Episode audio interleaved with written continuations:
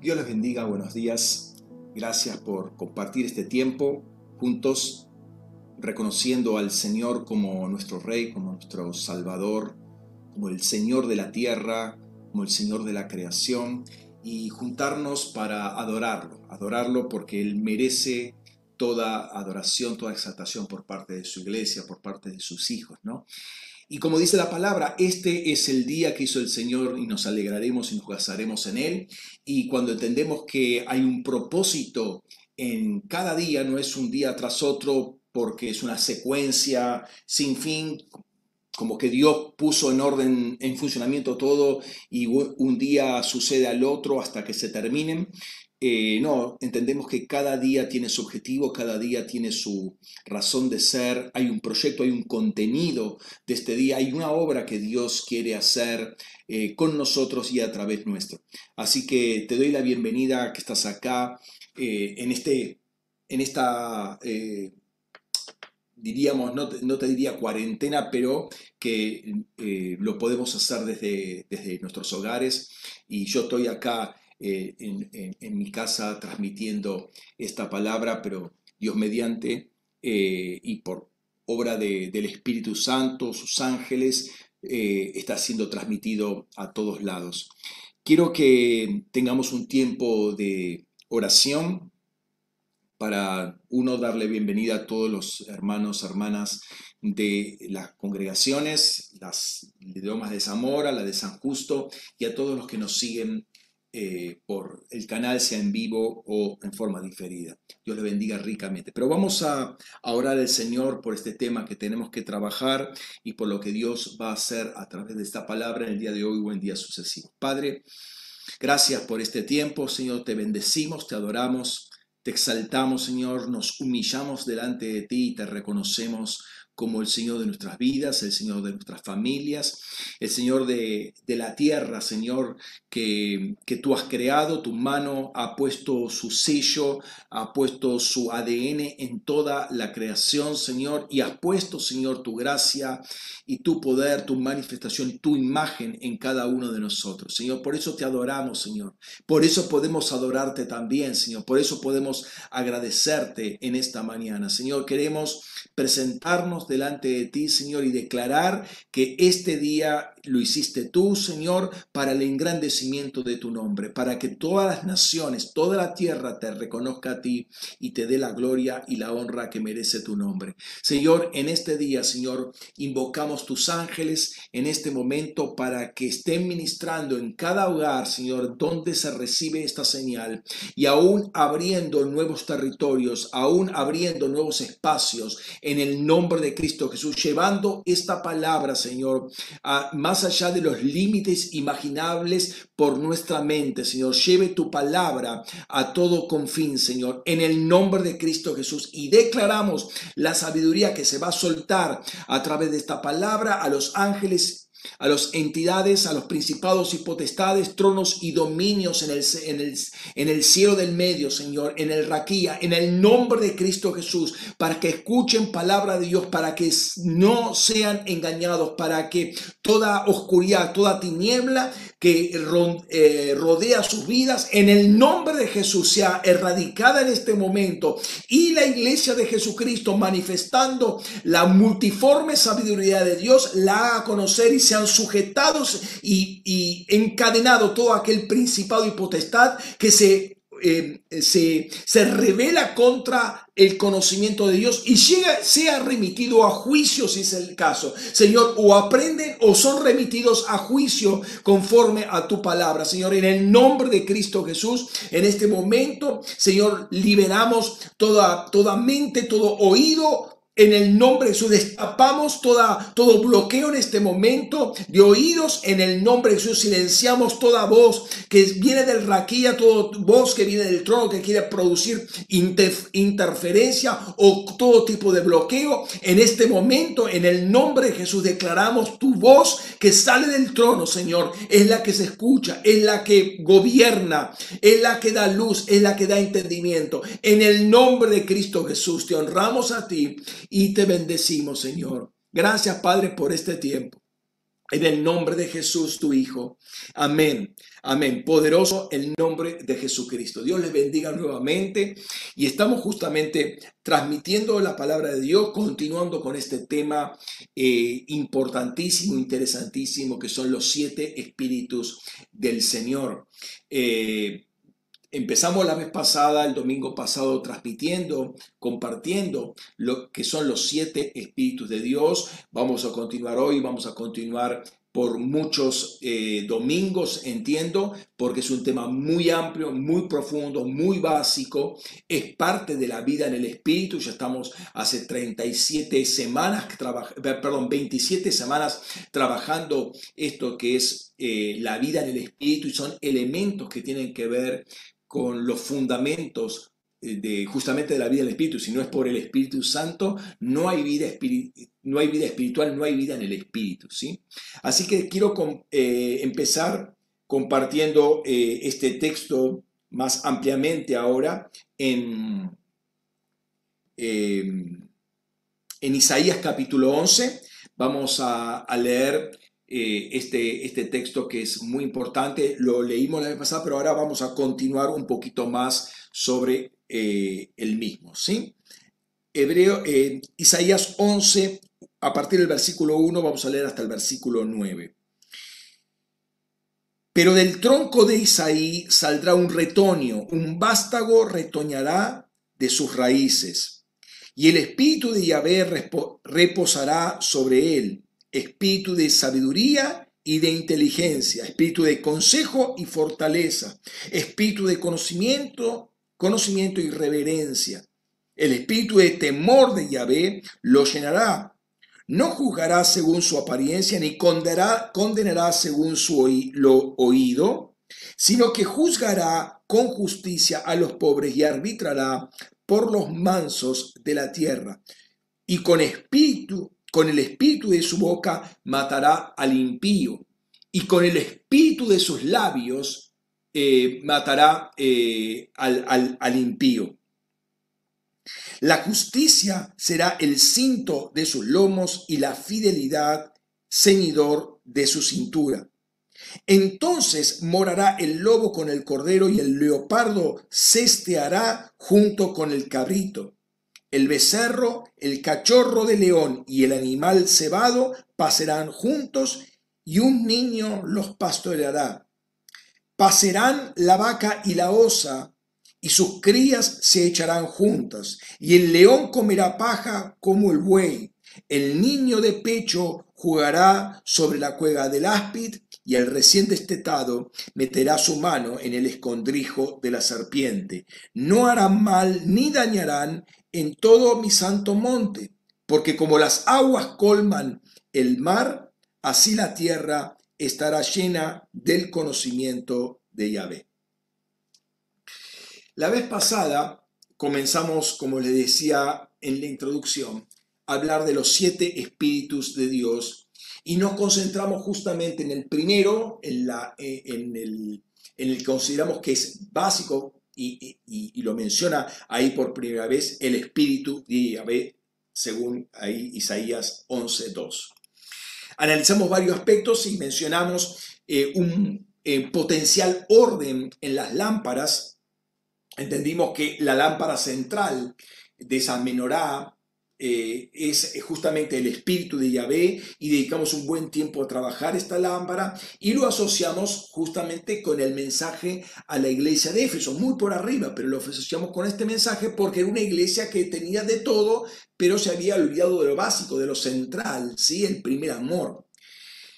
Eh, en, ese, en el mismo sentido, entendimos que la descripción de los seis espíritus restantes, descrito de apares, como aparece la descripción del diseño de la menorá, de que del tronco central salen de, de, eh, en cada uno de esos botones que aparecen, esos retoños que aparecen en la, en la decoración que tiene esa menorá, salen de a dos y entendimos que eh, van eh, el orden que los presenta Isaías 11, versículo 2, es de adentro hacia afuera, ¿no? O mejor dicho, de afuera hacia adentro, donde lo de adentro, eh, el conocimiento, el espíritu de conocimiento de Yahvé y el espíritu de temor de Yahvé son los más, eh, los más cercanos, los más íntimos, ¿sí?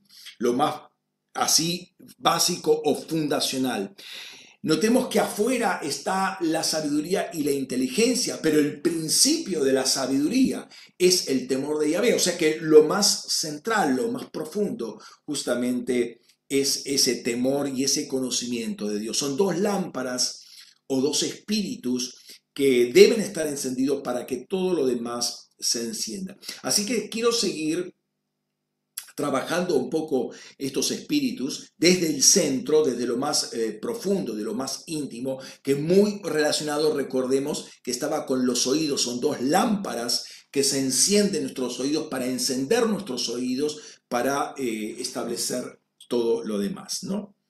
Entonces, vamos a desarrollar este primer eh, par de ramas internas, estos dos espíritus de conocimiento y espíritu de temor, de, de Yahvé, em, y no lo vamos a votar en el día de hoy. ¿sí? Eh, hay, entiendo que hay mucho, mucho para hablar, pero vamos a dar un pantallazo eh, de, de justamente estos dos espíritus.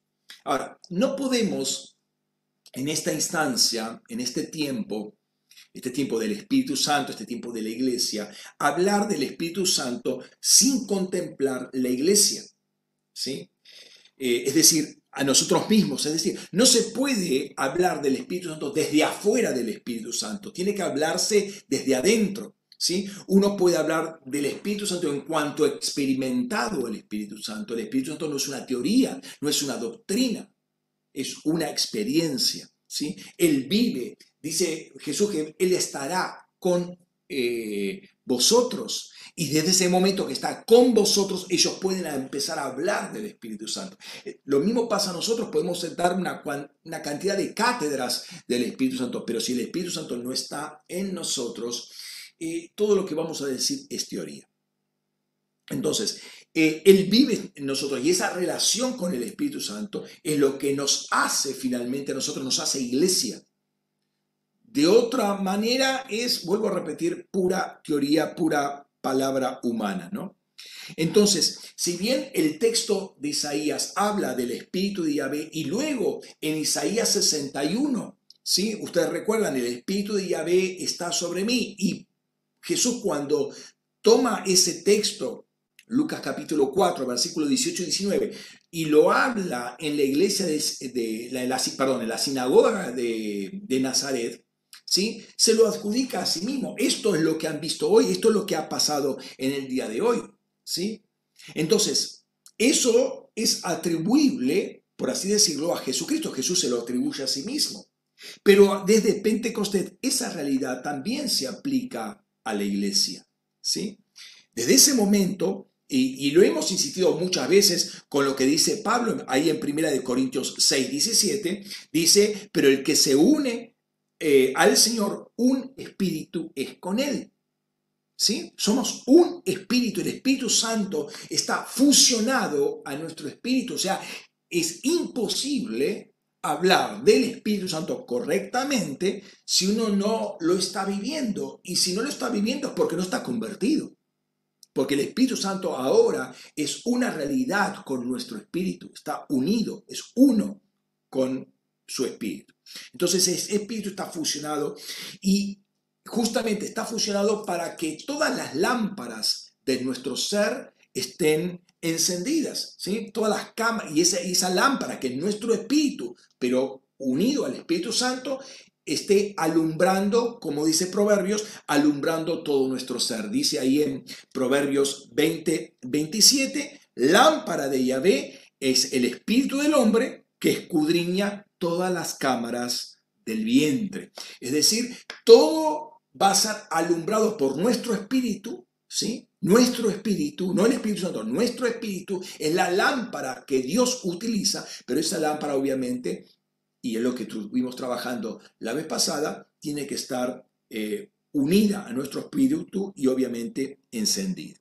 Entonces Dios va a utilizar nuestro espíritu vivo y encendido para dar luz a todo nuestro ser interior. Y esto tiene que ver con la lámpara esta que hablamos la vez pasada. Yo no voy a encender al Espíritu Santo, eh, eso es obra de Dios, perdón, el Espíritu Santo está encendido. Lo que tiene que encenderse es mi espíritu, ¿sí? ¿Sí? Tiene, va a haber esa comunión. Ahora, para hablar de comunión ya tenemos otro, otro mensaje que hemos dado hace unos cuatro meses. Yo te invito a revisar la comunión con el Espíritu Santo, mensaje que dimos, como les dije, hace unos cuatro meses. Ahora, vamos a, lo que dice Juan eh, en un momento, primera de Juan capítulo 2, eh, versículo 6. El que dice que permanece en él, debe andar como él anduvo. Entonces no podemos hacerlo si no tenemos los mismos recursos que Jesús. Pero justamente tenemos los mismos recursos que Jesús, porque ¿cuál era el recurso de Jesús? Se llamaba Espíritu Santo.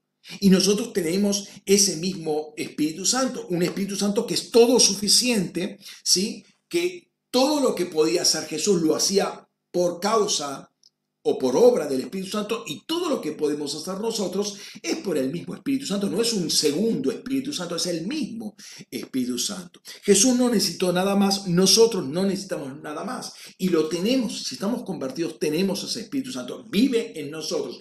Entonces, la misión que Jesús tenía por cuanto el Espíritu Santo estaba sobre él, la tenemos nosotros porque, por, por justamente la misma razón.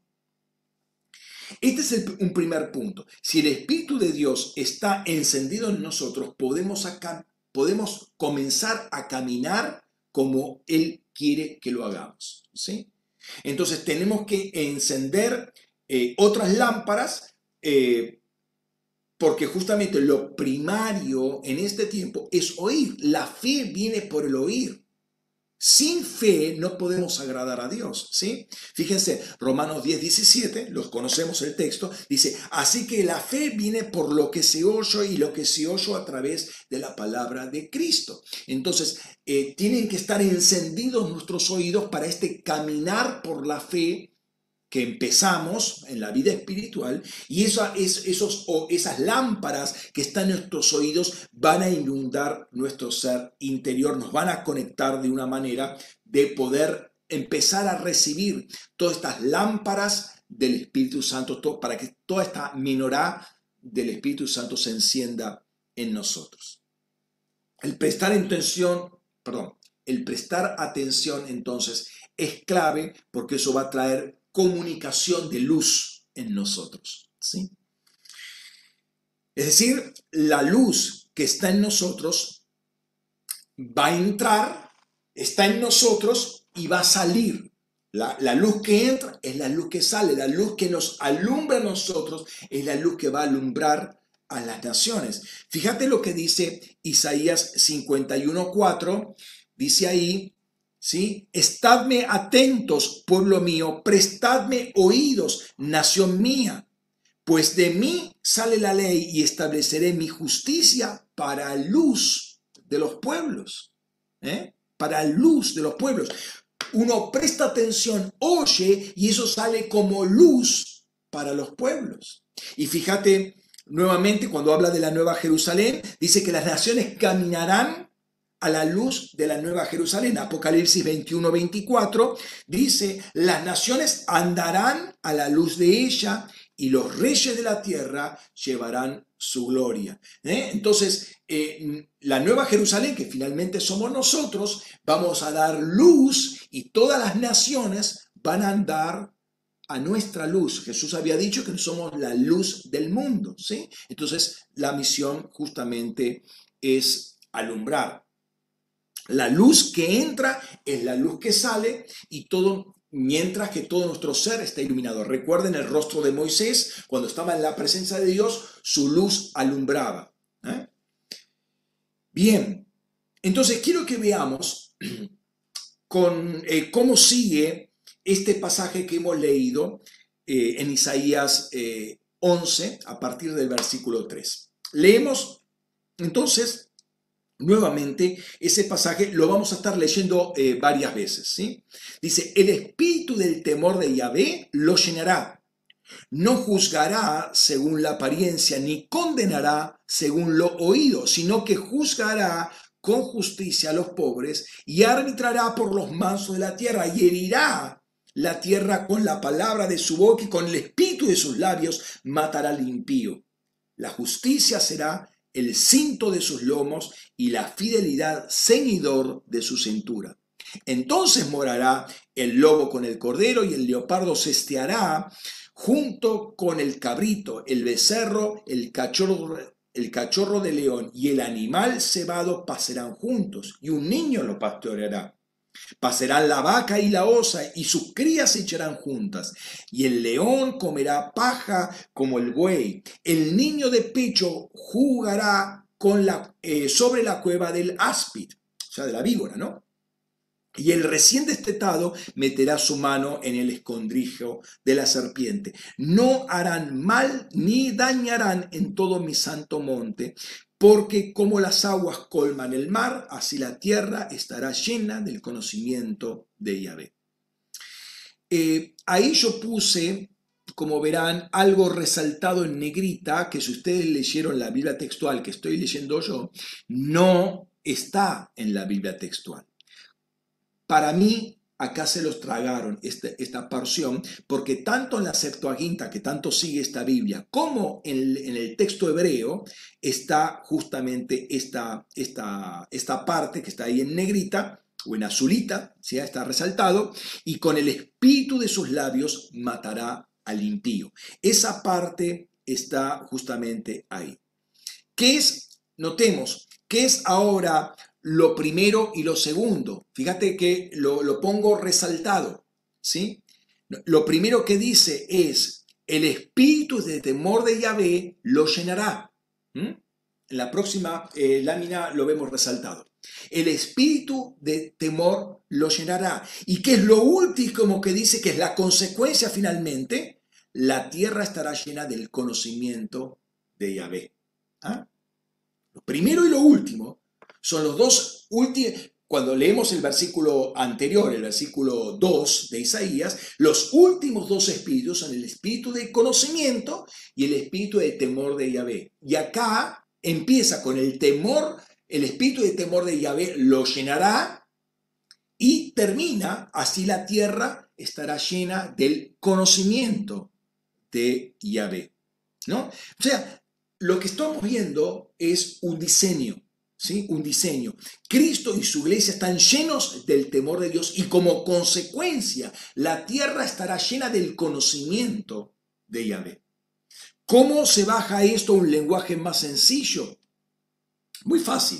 Tú quieres que tu barrio, tu ciudad se convierta en el Señor y todos conozcan al Señor, llénate del espíritu de temor de Yahvé, del temor de Dios.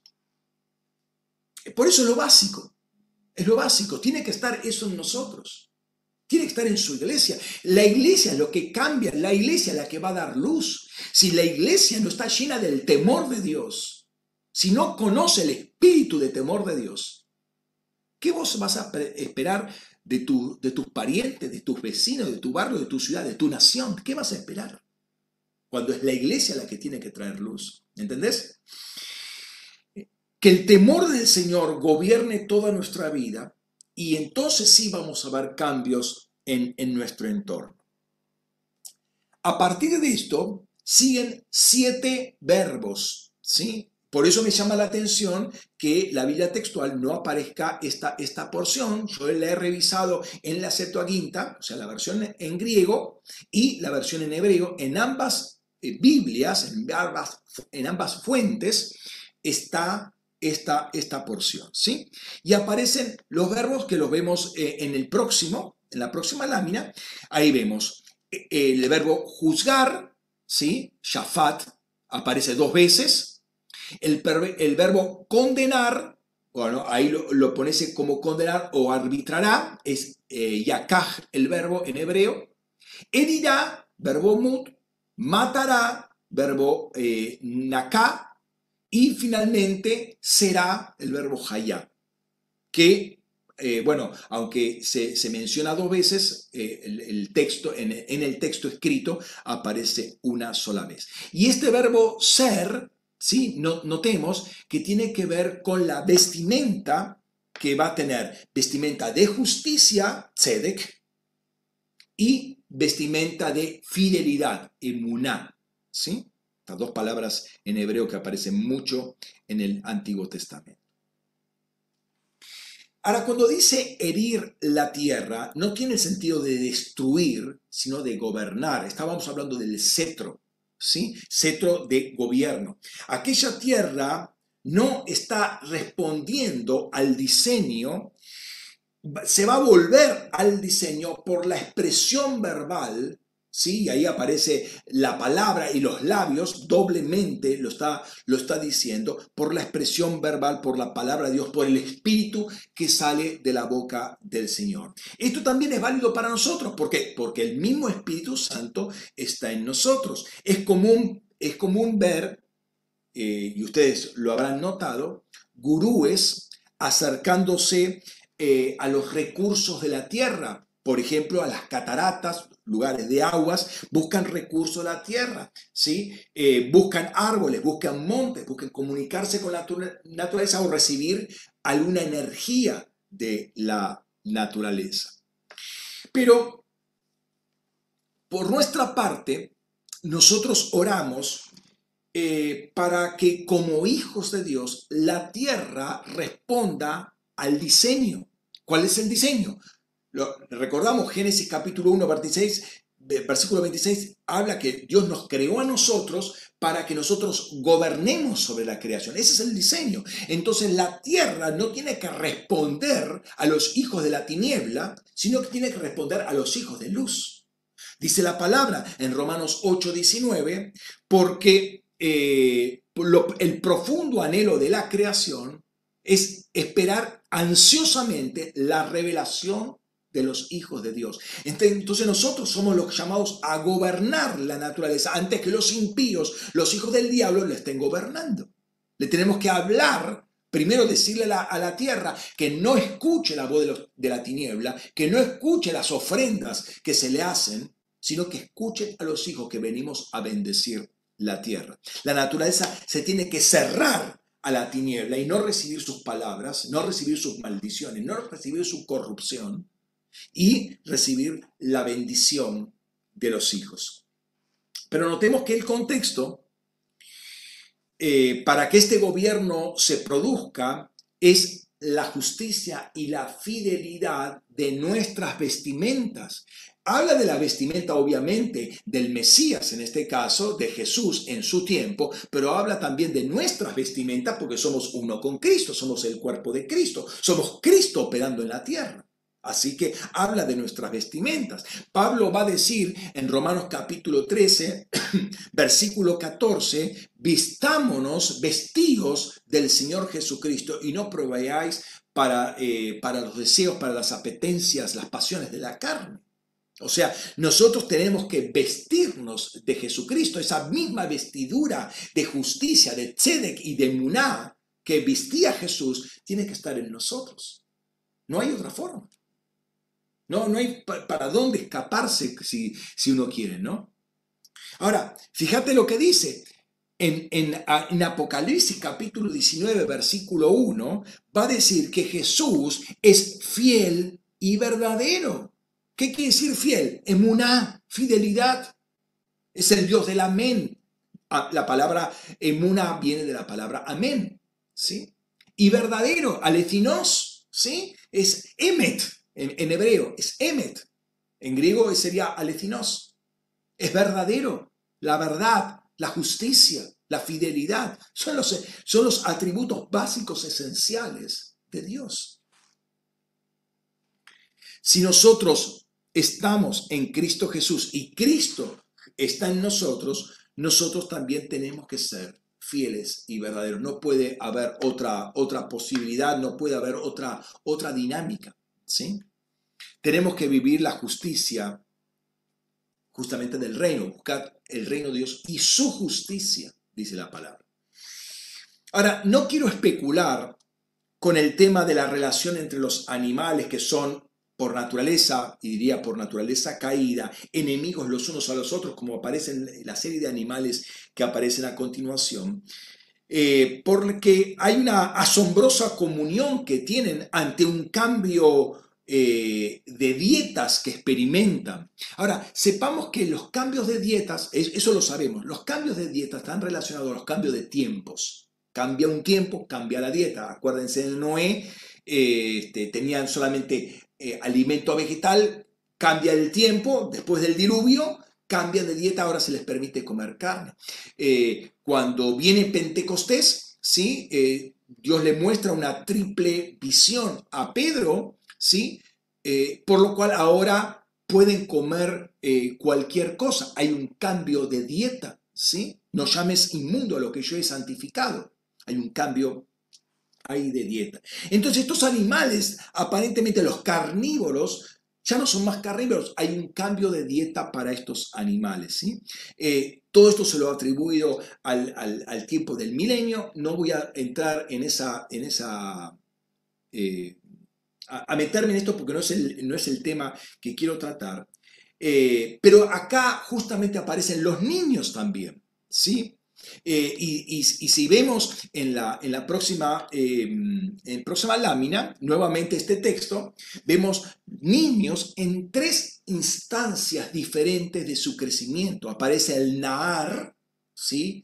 El Nahar es ya el chico que se está desenvolviendo. Fíjate que cuando eh, Jeremías eh, es llamado, dice yo soy niño, soy joven. Bueno, es un Nahar, ese es un Nahar. ¿Sí? Es un niño, es un joven ya, el que los va a pastorear. Pero después habla del niño Gamal. El Gamal es el destetado. Estamos hablando de, bueno, en aquel tiempo el destete ocurría en forma tardía, cuatro o cinco años era, era común todavía una madre mamantando a su hijo. ¿Sí? Entonces, el destete es por, es por esa edad. Y después aparece el Yanak, el Yanak es el niño, el niño que todavía está siendo amamantado, o sea, ya el bebé, diríamos, ¿no? Hoy, hoy diríamos el bebé. Entonces, en tres instancias el niño ahí aparece, ¿sí? Muy interesante eso. Vuelvo a repetirte, eh, habla de un, un grado, en este caso yo puedo verlo como un grado de madurez en un niño para este, pastorear, inclusive, ¿no? Y no nos debe sorprender, porque acuérdense que Josías a los ocho años pasa a tomar el reino de Israel. Obviamente fue con, con administradores, no con, con tutores, pero de alguna manera estaba al frente del reino. Lo que sí puedo decir es que como resultado de esta vestimenta y ese ejercicio de justicia, van a cambiar los tiempos. Ese es el punto como ejercicio de mi justicia, como ejercicio de estar llenos del temor del Espíritu y del temor de Yahvé, va a haber un cambio de tiempos. O sea, la iglesia de alguna manera produce ese cambio de tiempos cuando anda caminando vestido como el Señor. Y eso, es lo que me, al, al punto que voy. Nosotros somos factores de cambio en los tiempos. O sea, tenemos que leer los tiempos, entender los tiempos, ¿sí? Pero al mismo tiempo nuestro accionar eh, eh, maneja tiempos para el mundo. Y, es, y como ese cambio de tiempos se produce, hay un cambio de alimentación y va a haber un cambio de alimentación aún en los animales. Lo segundo, y lo que me parece muy relevante, y al tiempo quizás un tanto confuso, ¿sí? es que todos estos animales, incluyendo los niños en sus tres estadios, dice ahí al final del versículo 9, dice, la tierra estará llena del conocimiento de Dios. Pero antes, fíjate, dice, no le hacen daño o mal en el monte. No dice que no le hacen daño o mal al monte, sino en o sobre el monte. Hay un entorno en ese monte, ese monte de Dios, ¿eh? en ese monte hay un entorno, un entorno de violencia. No le hacen daño al monte, pero en el monte se hace daño. ¿por qué no va a ocurrir más esto? En este momento parece que se está ocurriendo, pero ¿por qué no va a ocurrir más? Porque toda la tierra va a estar llena del conocimiento de Yahvé. Conocerlo a Dios es fundamental. El desconocimiento, perdón, eh, sí, el desconocimiento de quién es Él y cuál es, hace su y cuál es su voluntad hace que el entorno de ese monte o en el monte haya violencia. Porque cuando la tierra esté llena del conocimiento, ya no va a haber más violencia en ese monte. Entonces, por lo contrario, cuando hay desconocimiento de quién es Dios y cuál es su voluntad, hay violencia en ese monte.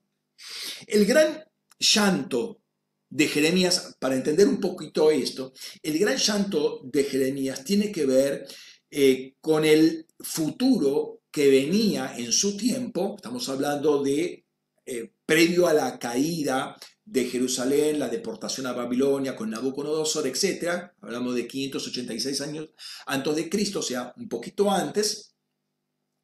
Tiene que ver con lo que venía sobre Jerusalén. ¿Sí? Leamos Jeremías capítulo 9, versículos 1 eh, al 6.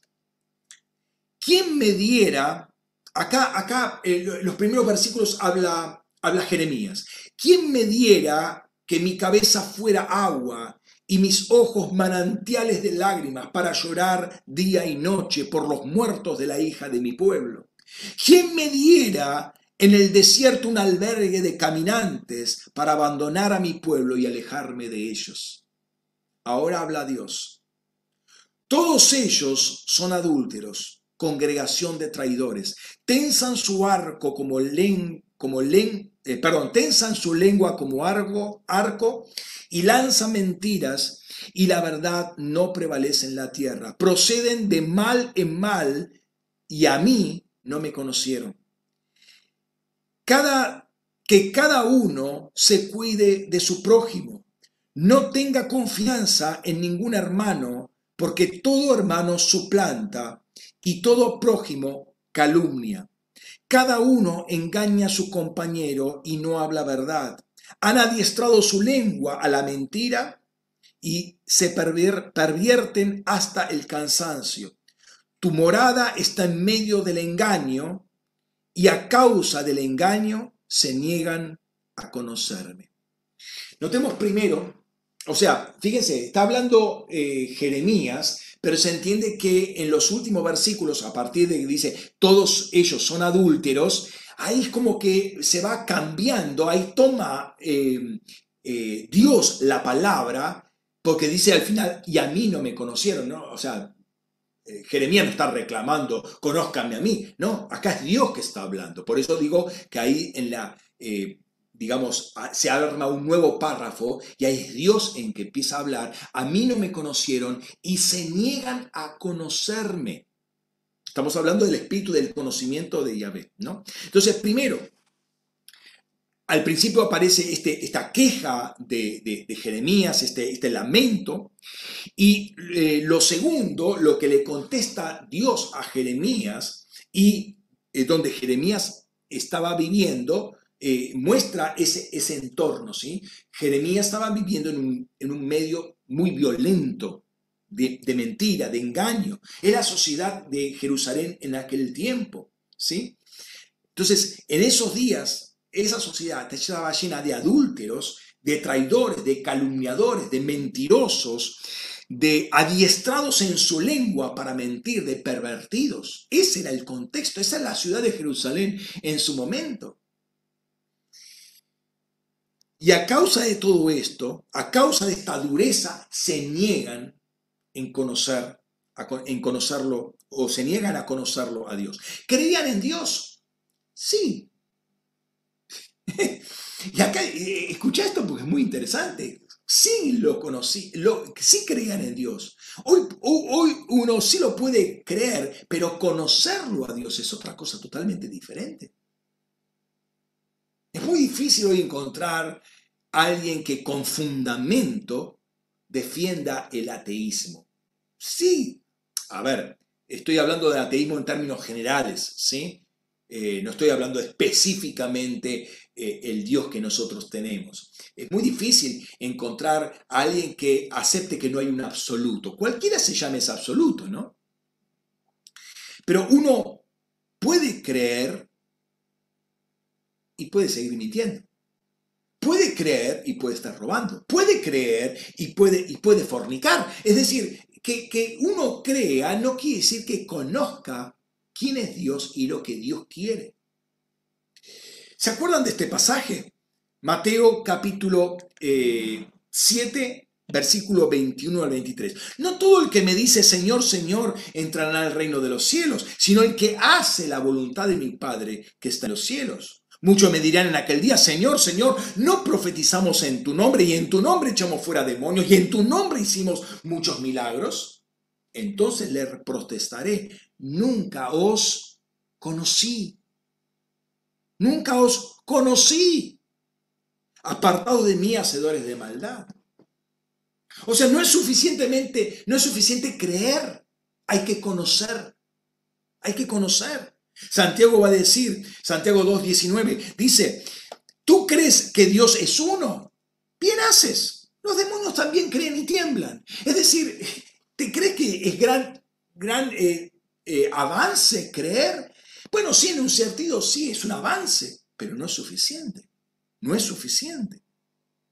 De allí que eh, en el mismo pasaje de Jeremías más adelante va a decir versículos 23 y 24, eh, Jeremías 9, versículos 23 y 24 dice, así dice Yahvé, no se alabe el sabio en su sabiduría, ni se alabe el valiente en su valentía, ni se alabe el rico en sus riquezas, sino alábese en esto el que haya de alabar, en entenderme y en conocerme que yo soy Yahvé y que hago misericordia, juicio y justicia en la tierra, porque estas cosas quiero, dice Yahvé. Acá dice lo que es conocer al Señor. El conocimiento del Señor que Dios quiere que tengamos de Él no es una doctrina, es saber lo que Él quiere, es saber qué quiere que hagamos, cuál es el fundamento básico de nuestra fe, de nuestro andar diario. Eso es lo básico, eso es conocer al Señor. Quiere que lo practiquemos. Conocer es vivir lo que Él es. Vivir lo que Él quiere que vivamos. No es teoría, no es conocerlo en la mente. No es estudiarnos eh, un, tratado de teología sistemática. Eso no es conocerlo a Dios. Por importante y válido que pueda ser eh, estudiar, leer y leerse todos los libros que uno quiera. Recuerden el revestirse de Jesucristo o el vestirse de Jesucristo del cual habla Pablo también, ¿no? Y me llama la atención lo que dice acá. Hago misericordia, justicia y juicio en la tierra en la tierra. Contrastemos esto con lo que dice ya, lo, que decía Isaías capítulo 11, versículo 9, no harán mal ni dañará en todo mi, en mi santo monte, porque como las aguas colman el mar, así la tierra estará llena del conocimiento de Yahvé. No hacer violencia en el monte del Señor está en íntima relación con hacer misericordia, justicia y juicio en la tierra. ¿Lo ven? Dicho de otra manera, establecer el reino de Dios en la tierra, ¿sí? Establecer el trono de Dios en la tierra implica la no violencia en el monte de Yahvé, en el santo monte de Dios, donde está la nueva Jerusalén. Ahora, fíjate, Salmo 89, 14, conocido salmo, ¿sí? La justicia y el derecho son el fundamento de su trono. La misericordia y la verdad van delante de tu rostro. Es decir, todo lo que no había en Jerusalén, aunque estaba eh, saturada de sacrificios y de religión, eso es lo que tiene que haber en Jerusalén. Mientras tanto, mientras eso pasaba en Jerusalén, en el monte había violencia. Queremos sacar la violencia del monte santo de Dios, donde está la nueva Jerusalén, donde estamos nosotros, en lugares celestiales. Entonces, tiene que establecerse el reino de Dios en la tierra. Tiene que estar establecerse el trono de Dios, el trono fundado en justicia y derecho sobre la tierra. Tiene que fluir la misericordia y la verdad por toda la tierra.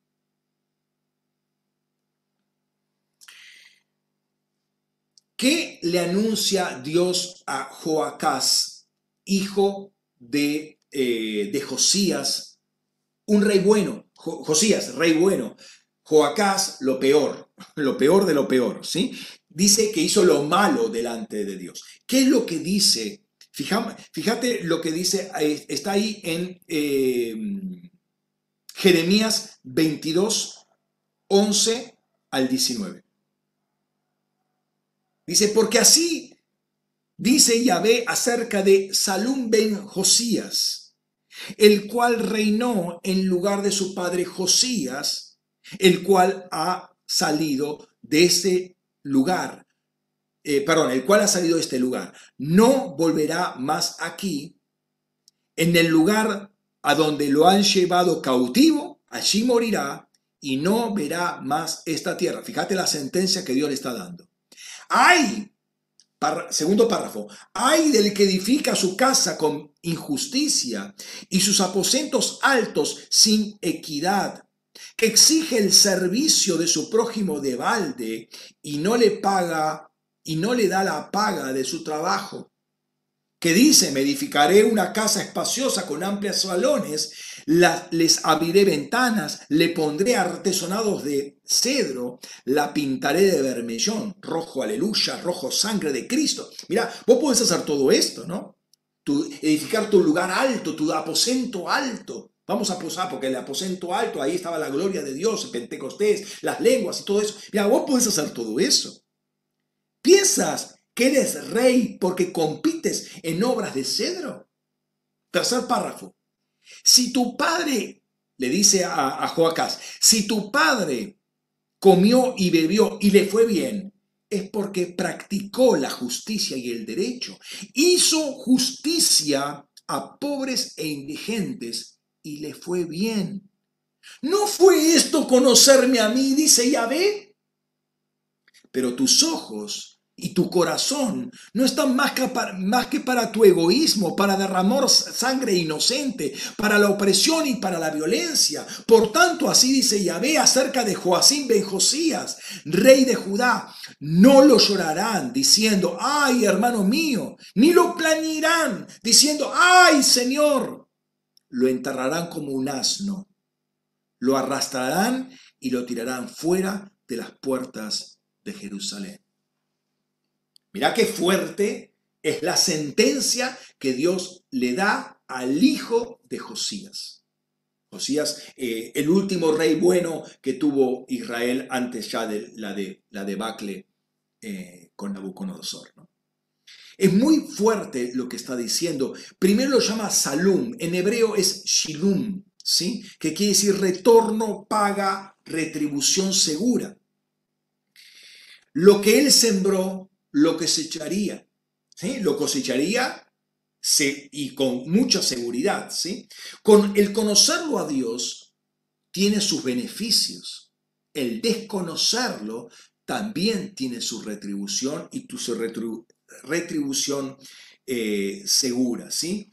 Conocerlo, no conocerlo a Él, no practicar la misericordia, la bondad, etcétera, la verdad, la justicia, tiene su retribución. Y en este sentido, eh, fíjense todos los que le dice pueden eh, masticar eso de las consecuencias nefastas que tuvo este, este reinado de, de, Joacás. ¿sí? Ahora, en este sentido, Oseas declara el pecado de Israel. ¿sí? Y quiero que leamos un texto que lo repetimos, al menos una porción de ese texto la repetimos muchas veces, pero ahora lo vamos a ver a la luz de un pequeño contexto. ¿Por qué digo pequeño? Porque eh, vamos a leer los primeros eh, ocho o nueve versículos, pero eh, ocho versículos, sí, pero el, el texto, el todo el pasaje se entiende por todo el capítulo 4 de Oseas, ¿sí? Los 19 versículos de Oseas. Pero vamos a leer los primeros 8 versículos para que entiendas eh, cómo encaja un versículo que lo repetimos muy a menudo. Dice versículo, eh, leo Oseas capítulo 4 a partir del versículo 1 hasta el versículo 8. Dice, oíd el oráculo de Yahvé, oh hijos de Israel, porque Yahvé tiene contienda con los habitantes del país. Por tanto, eh, perdón, por cuanto no hay fidelidad, ni misericordia, ni conocimiento de Elohim en la tierra. Presten atención en las palabras. Se propaga el perjurio y la mentira, el asesinato y el robo, el adulterio y el libertinaje, y un charco de sangre toca al otro. O sea, un charco al lado del otro. O sea, no, no hay una muerte un día que viene la otra enseguida. Por eso tendrá luto la tierra y todos los que la habitan desfallecerán, juntamente con las bestias del campo y las aves de los cielos, y hasta los peces del mar perecerán. O sea, toda la fauna ictícola morirá. Pero nadie acuse ni reprenda a otro, porque, oh sacerdote, es contigo mi querella. Por tanto, tropezarás en pleno día, y junto con el profeta tropezarás en la noche. Tu madre patria perecerá, porque mi pueblo perece por falta de conocimiento, por cuanto desechaste el conocimiento, yo te desecharé de mi sacerdocio, por cuanto olvidaste la ley de tu heroín también yo me olvidaré de tus hijos, que mientras más aumentan, más pecan contra mí. Cambiaron mi gloria en vergüenza, se ceban con la ofrenda del pecado de mi pueblo y a la iniquidad de éste elevan su anhelo. Está hablando de un sacerdocio totalmente permisivo, corrompido, pero que lleva a la ruina el país. Dios desecha al sacerdote que debería conocerlo a Dios y no lo conoce. Hay un sacerdocio totalmente corrompido, ¿sí? Se niega a vivir practicando misericordia, justicia, juicio, verdad. Fíjate que los animales han desaparecido. Me llama la atención, los peces han desaparecido. A ver, pensemos un poco en Argentina. ¿Qué está pasando en el mar argentino con los peces? ¿Hasta qué punto esto no es resultado de un ah, sacerdocio corrompido? ¿Hasta qué punto la iglesia no se ha corrompido, por lo cual Argentina va a carecer de fauna itícola porque se la, se la mata? Se la roba. Y sin querer abrumar con mucho texto, porque hay muchos textos y todavía tenemos que muchos textos por ver, dice en Oseas 6:6, porque fidelidad quiero y no sacrificios, conocimiento de Elohim y no holocaustos. Un ejemplo típico de esto es la de la corrupción del sacerdocio, es cuando vemos a los hijos de Elí. ¿Se acuerdan tiempo de Samuel o cuando Samuel comienza? ¿Qué dice de ellos? Primera de Samuel 2.12 dice, pero los hijos del sacerdote Elí eran hijos de Belial, hijos de Belial. Y dice ahí, no tenían conocimiento de Yahvé. Como un hijo de Belial va a tener conocimiento de David, como un, sacerdocio corrupto que practicaban fornicación en el mismo, en el mismísimo lugar donde estaba el arca del pacto.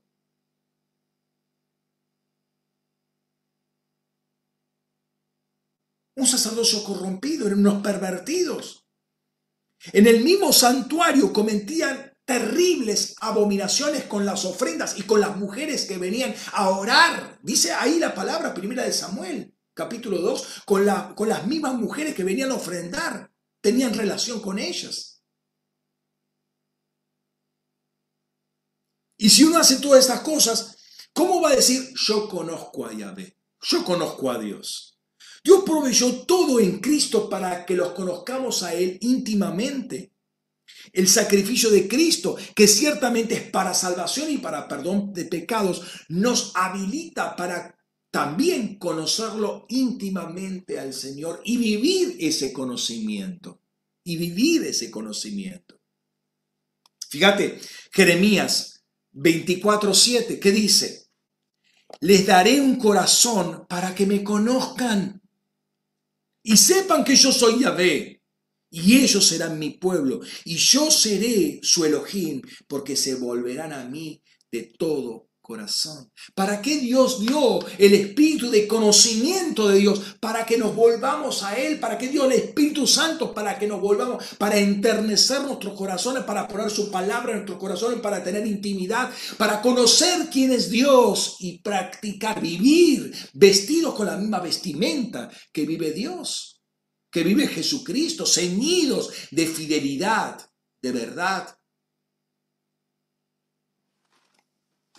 Ningún cristiano puede decir, yo conozco cuál es, o mejor dicho, no conozco cuál es la voluntad de Dios. Si es cristiano, tiene que conocerlo. Si es cristiano. Ahora, yo te voy a decir una cosa y ahora te voy a mostrar un texto. Desde el momento, y esto no es cuestión de años de crecimiento, no, no, no. Desde el, desde el mismísimo momento que uno recibe al Señor, si tiene el Espíritu de Dios, si tiene temor de Dios, tiene conocimiento pleno de quién es Dios. Y la Biblia te lo, te lo afirma esto. Fíjate, vamos a, a, Colosenses capítulo 1, los versículos 9 al 12.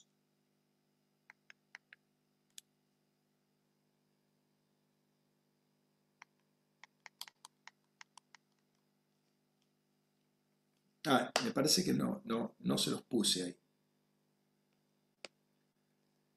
Eh, me lo salté. Bien, pero fíjate, te, lo voy a leer para que tengas eh, una, idea de lo, que, de lo que dice ahí. Sí, evidentemente me lo salté.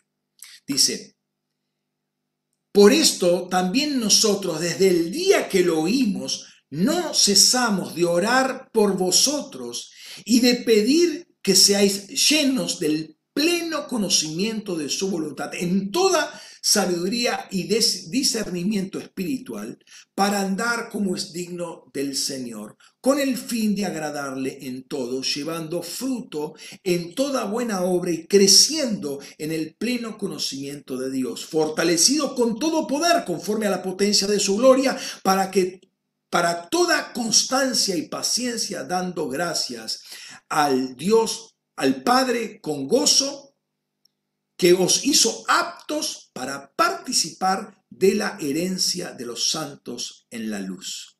Qué tremendo texto este. Pablo ora para ser llenos de todo el conocimiento, del conocimiento total. La palabra griega acá es epiginosco, del conocimiento pleno. En el momento que uno recibe a Cristo, recibe el conocimiento pleno porque recibe el Espíritu Santo. No se da por venir, no te da una pierna del Espíritu Santo, después te da el dedo anular del Espíritu Santo, después te da un ojo del Espíritu Santo, no, te da todo el Espíritu Santo. Todo ese Espíritu Santo viene, viene el conocimiento completo en la instancia que vos tenés ahí. Viene todo el conocimiento para conocerlo de modo que puedas andar como es digno de un hijo de Dios desde que nace, desde que es niño, desde que es destetado.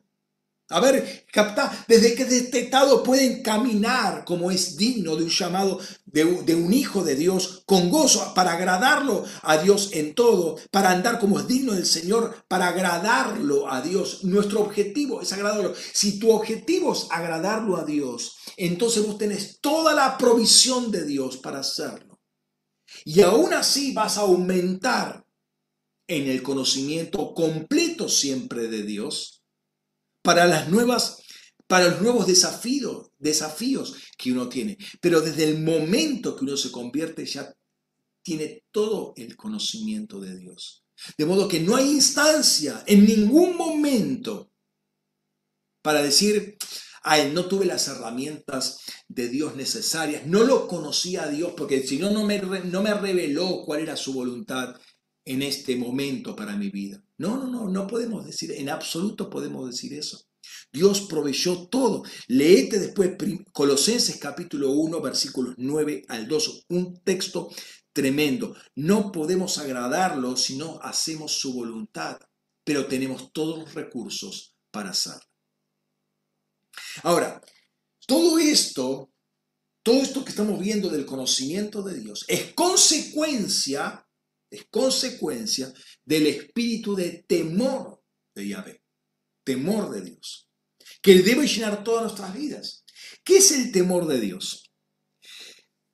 A ver, una primera idea es lo que significan las palabras, este, aunque sabemos que es algo eh, incompleto y distorsionado. No podemos entender las cosas en forma distorsionada. ¿Qué es tener temor de alguien?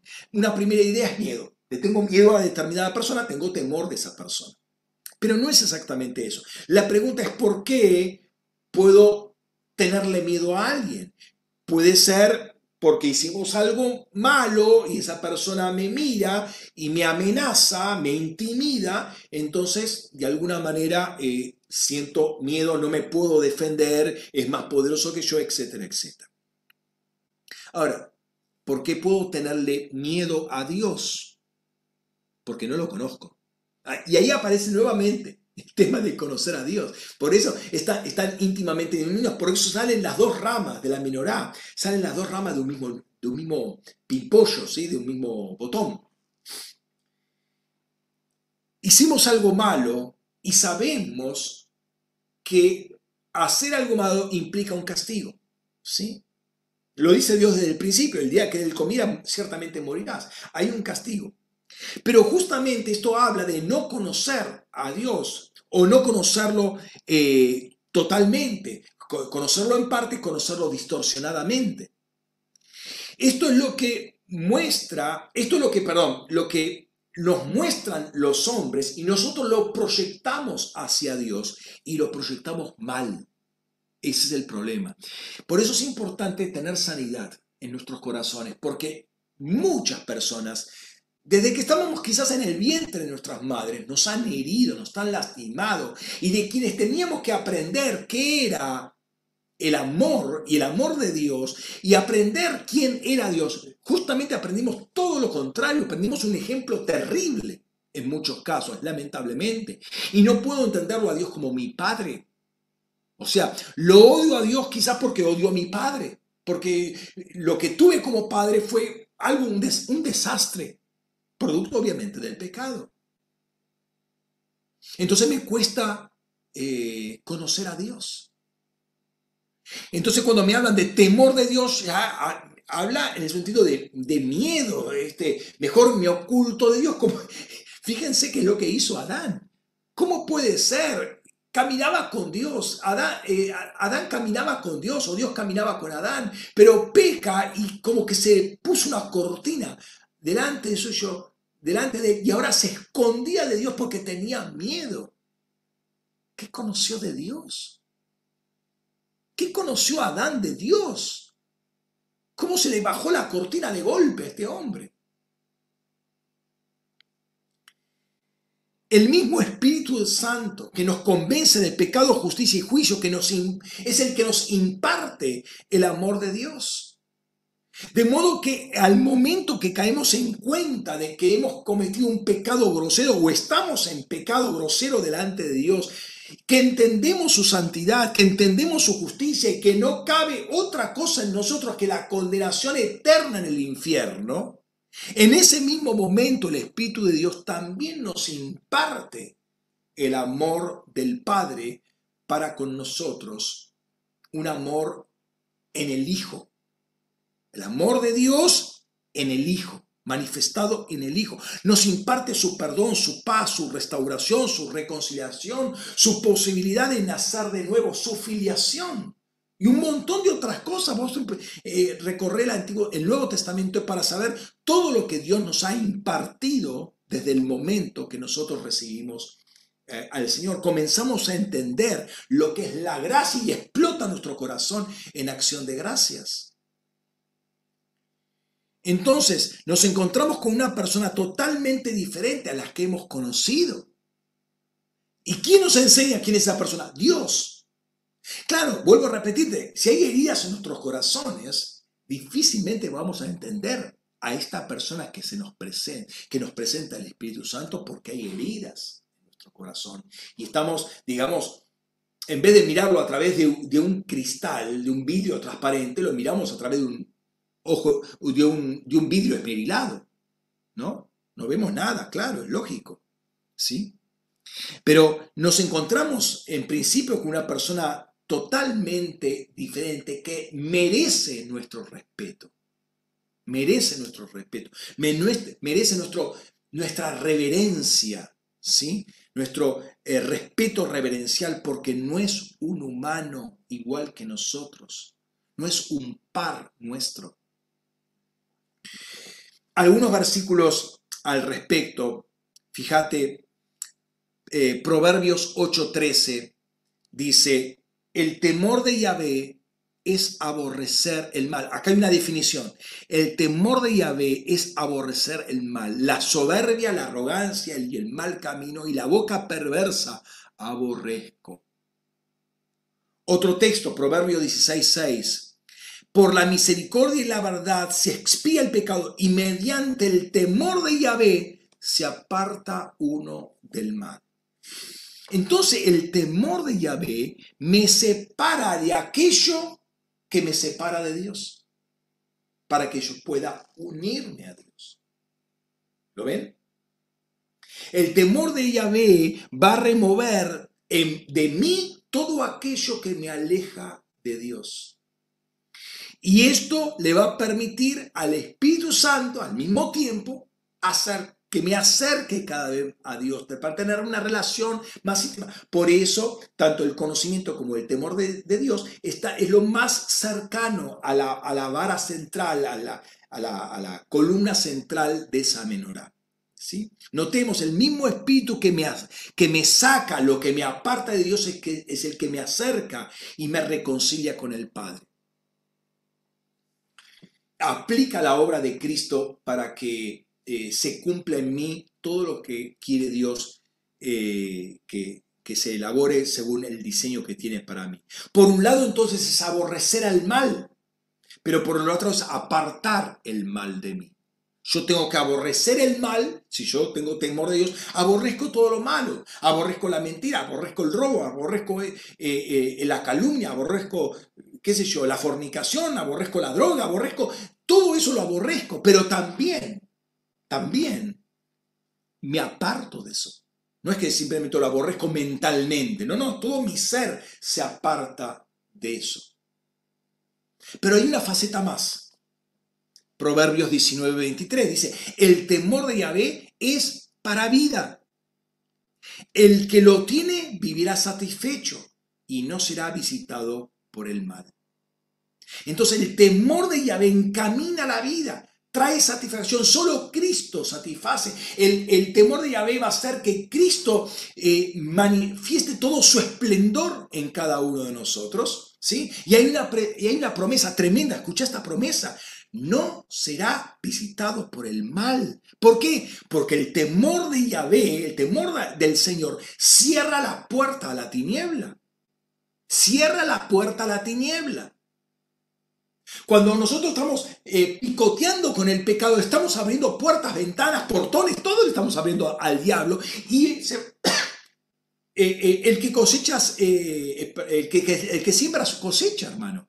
Si yo tengo las puertas abiertas porque estoy pecando, porque no tengo temor de Dios, entonces el mal va a venir y va a venir y va a venir como le vino a Joacás. Y vamos a valer menos que un asno. ¿Me comprendes? Dice, no será visitado por, por la tiniebla, por el mal. Por eso hay satisfacción. Pero introduciéndose en la operación de este espíritu, nos damos cuenta que, el que, que este espíritu tiene muchas promesas. Muchas promesas. O sea, lo que viene atrás del espíritu de temor de Yahvé que es íntimo, que es básico, que es fundacional. Una cantidad de promesas. Por eso hoy, hoy estoy haciendo un popurrí, hoy estoy haciendo un, vuelo de pájaro, ¿sí? Ver eh, un poco de acá, un poco de allá. Eh, la, la, vez que viene tenemos que profundizar más en esto, porque creo que es muy... Eh, Fíjense que el sacerdocio se corrompió por falta de temor de Dios, por falta de conocimiento de Dios. Y hoy nosotros, como hijos de Dios, como sacerdotes del orden de Melquisedec, tenemos que vivir según el orden del rey de justicia. Entonces tenemos que vestirnos de justicia, vestirnos de fidelidad. Por eso hay, es necesario insistir una y otra vez, ¿no? Entonces tiene que ver mucho este, este temor de Dios con la persona de Dios, con lo que Él dice, con su palabra, con su palabra. Pero por otro lado, habla de lo que va a hacer en nosotros, ¿sí? Y ahí están eh, todo, el tema de las promesas. Por ejemplo, una de las cosas que David nos enseña sobre el temor de Yahvé es el que tiene que ver con el estado del corazón. Y vuelvo a repetir, la vez que viene vamos a trabajar más esto. Dice Salmo 19.9. La primera parte del versículo de ese Salmo 19.9 te voy a leer. Dice, el temor de Yahvé es limpio, permanece para siempre. El espíritu de temor no puede estar en un corazón sucio. ¿Por qué? Porque temor es limpio. ¿sí? De modo que buscar ser lleno del temor de Dios necesariamente y para bien nuestro va a limpiar nuestro corazón. Vos querés limpiar tu corazón. Sabés que hay cosas que no están en el diseño de Dios para tu vida. Vos tenés que llenarte del temor de Dios es permitirle al Espíritu de Dios, ¿sí? el Espíritu Santo, que manifieste ese espíritu de temor de Dios y te sea lleno. Acordate que después de Isaías 11.2 viene 11.3 y dice, y estará lleno del temor de Dios. No podemos empezar nada en nuestra vida. Dios, Jesús empieza su ministerio lleno del temor de Dios. Recordad que vuelve de la, de, de, eh, del desierto, va guiado por el Espíritu Santo, vuelve en el poder del Espíritu Santo, vuelve lleno del Espíritu Santo para comenzar su ministerio. Pero él vivió siempre lleno de este temor de Dios. ¿No sabéis? A los 12 años dice, ¿no sabéis que en la casa de los asuntos de mi, de mi padre debo estar? consciente de quién eres, consciente de lo que tenía que estar, consciente de dónde debía estar. Eso es tener temor de Dios.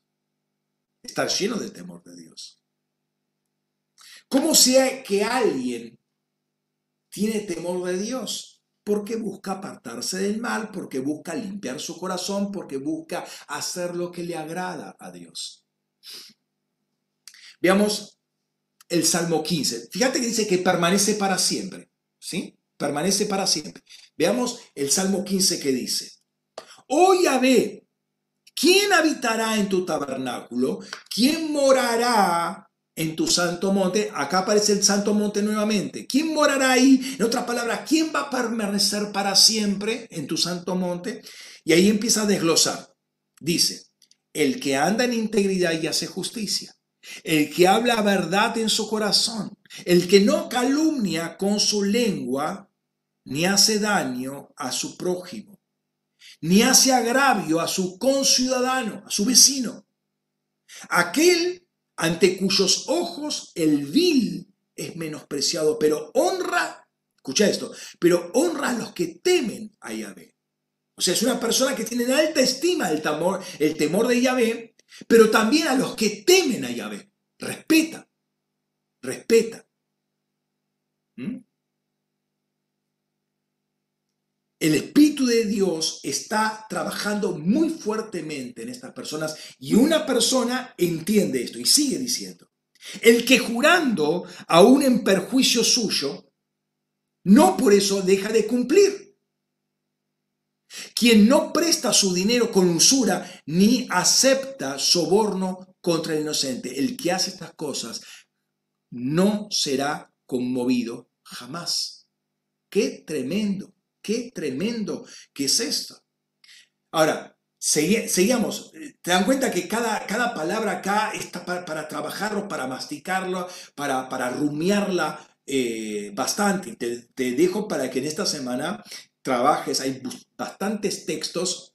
Acordate ese que me falta de Colosenses 1, 9 eh, al 12. Eh, añadilo, pero durante la semana puedes revisar estos textos. Pero fíjate, Salmo 111, versículo 10, lo que dice el salmista ahí. El principio de la sabiduría es el temor de Yahvé. Sano juicio tienen los que lo practican. Su alabanza permanece para siempre. La primera parte ya la sabemos, comienzo de la sabiduría, ¿sí? No la vamos a trabajar ahora, ya la vamos a hacer en su momento. Pero después dice, fíjate, sano juicio tienen los que lo practican. ¿Que practican qué cosa? No es la sabiduría, porque en ese caso diría los que la practican, pero dicen los que lo practican. Lo que practican es el temor de Yahvé. Hacer o hacer esto, practicar el temor de Yahvé, ¿qué dice ahí? Dice, sana tu mente, sano juicio tienen los que practican el temor de Yahvé. ¿Lo ven? Entonces el temor de Yahvé trabaja sobre nuestra mente. Estas son algunas de las promesas. Trabaja sobre nuestra mente y agrega, su alabanza permanece para siempre. De modo que el que practica el temor de Yahvé tiene una mente liberada, tiene una mente sanada, está muy relacionado también con la alabanza, una alabanza que es permanente. El que practica el temor de Yahvé permanentemente alaba. Difícilmente una persona tenga temor de Dios y no esté en permanente alabanza a Dios. ¿Por qué? Porque las dos cosas van de la mano. Hay una renovación de la mente. ¿Sí? Un termómetro entonces para nuestra práctica del temor del Señor es nuestra práctica de alabanza al Señor. ¿Sí? No, notemos que así como el temor de Yahvé le da cabida al espíritu de sabiduría, el principio de, la sabiduría es el temor de Yahvé, el conocimiento de Yahvé le da lugar a, la inteligencia, ¿sí? al espíritu de inteligencia. Proverbios 9, 9, 10, fíjate. El temor de Yahvé es el principio de la sabiduría y el conocimiento del Santísimo, el espíritu del conocimiento de Dios, es, eh, es la inteligencia. Por eso, nuevamente, fíjense que conocimiento, eh, perdón, sabiduría e inteligencia son los dos últimos espíritus que van a, que van a salir, que son los primeros que aparecen en, eh, en Isaías 11.2. ¿Sí?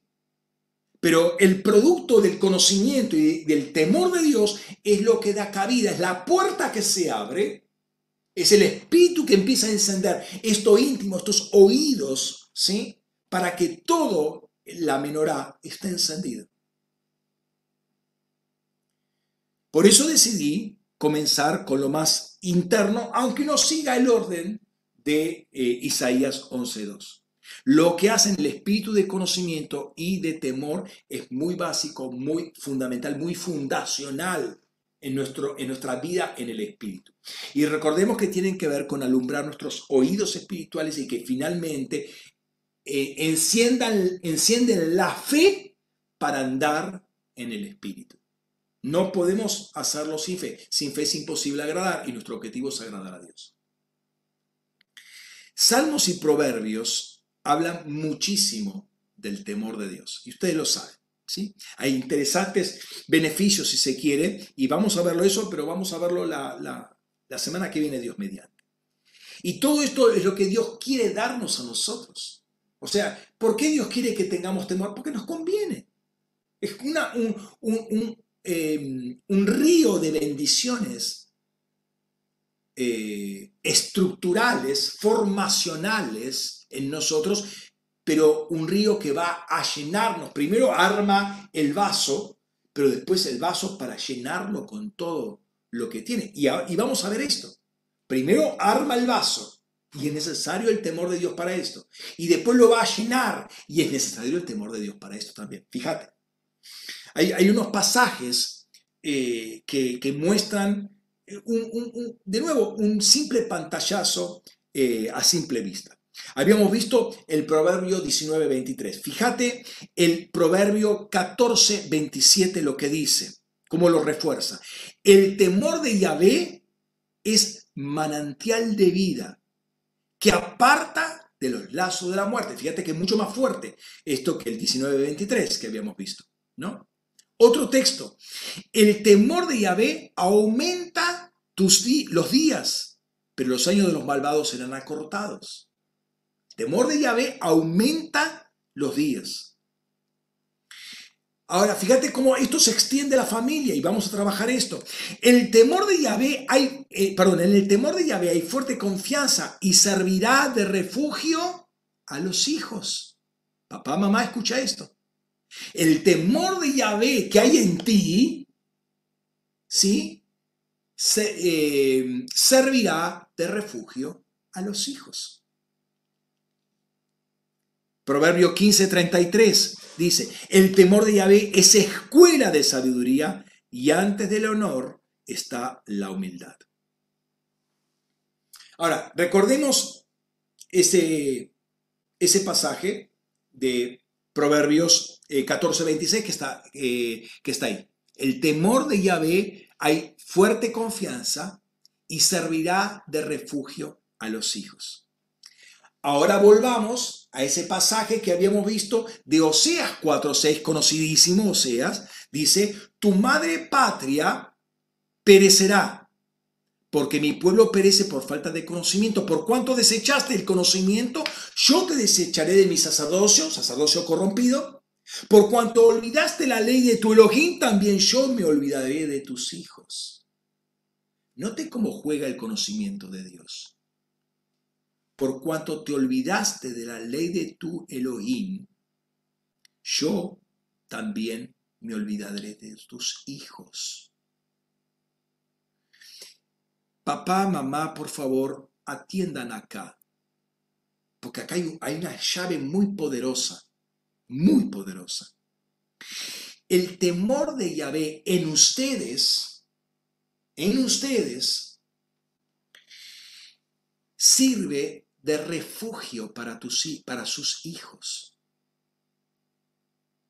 Repito, el temor de Dios que tienen ustedes el apartarse del mal, el buscar agradar a Dios, el acercarse cada vez más a Dios, es refugio seguro para sus hijos. Porque ellos van a aprender el temor de Dios, que va a ser refugio seguro para tus nietos en el futuro y, así sucesivamente. Hoy es muy común que los padres bajen la cabecita a cuanto espíritu del mundo les dice qué tienen que hacer con respecto a la educación de sus hijos. Cualquier cosa lo aceptan y está, y está, y bueno, y está bien. Y bueno, pero no hay otra. Hermano, ¿qué estás diciendo? Por favor, papá, mamá, ¿qué estás diciendo? El temor de Dios que hay en ti es refugio para tus hijos. Refugio seguro. Hay plena confianza. Tienen que tener confianza tus hijos. ¿Cómo van a hacer? ¿Cómo lo van a lograr? Después hablamos de los anillos del alma. ¿Cómo va a lograr confianza tu hijo? Con tu temor. Con tu temor.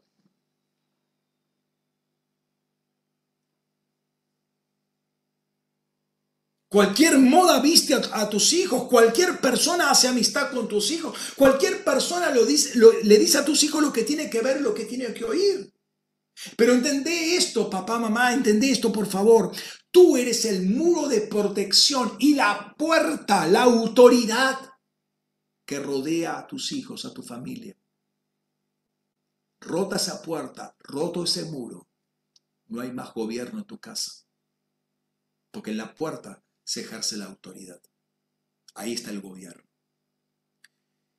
el temor de Dios, el cumplimiento en tu vida en términos prácticos de la palabra de Dios es protección para tus hijos, para que Dios no se olvide de ellos. ¿Sabes por qué se olvida de tus hijos? Porque vos no tenés temor de Dios. No los criaste en el temor y la reprensión de Dios. Lo dice Pablo después en Efesios, lo dice Pablo en Colosenses. Educarlos con temor. Proverbios también va a hablar de con vara sacarás la, la, iniquidad del niño. ¿Qué, ¿Qué es la vara? No es darle golpes, está hablando de gobierno en el temor de Dios. Ahora, el gobierno, acordate, lo vimos la vez pasada, el gobierno se montaba sobre los hombros, pero primero están los oídos. Las dos lámparas, las dos llamas de fuego tienen que estar alumbrando tus oídos para que el gobierno después esté sobre tus hombros.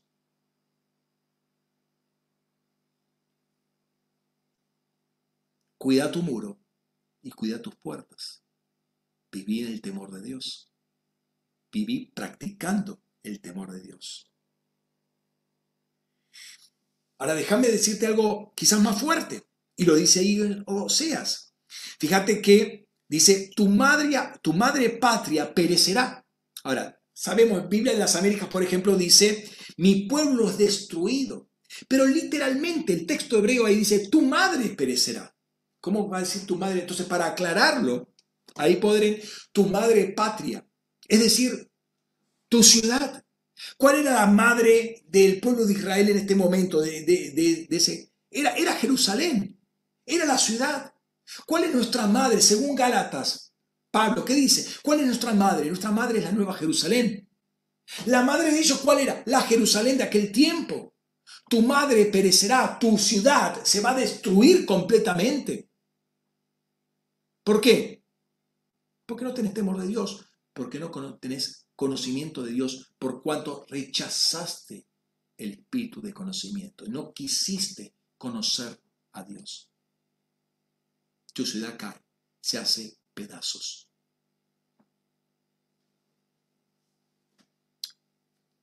¿Por qué cae tu ciudad? Fíjate, tu ciudad cae porque tus hijos la destrozan. Tu ciudad cae porque tus hijos la destrozan. Porque se apartaron de Dios, porque vos no tuviste temor de Dios. Entonces, tus hijos ya no siguen a ese Dios, el Dios de mis padres, el Dios de Abraham, el Dios de Isaac, el Dios de Jacob, ya no es el Dios de mis padres. Hacen lo que quieren hacen lo que quieren y ellos destrozan la ciudad.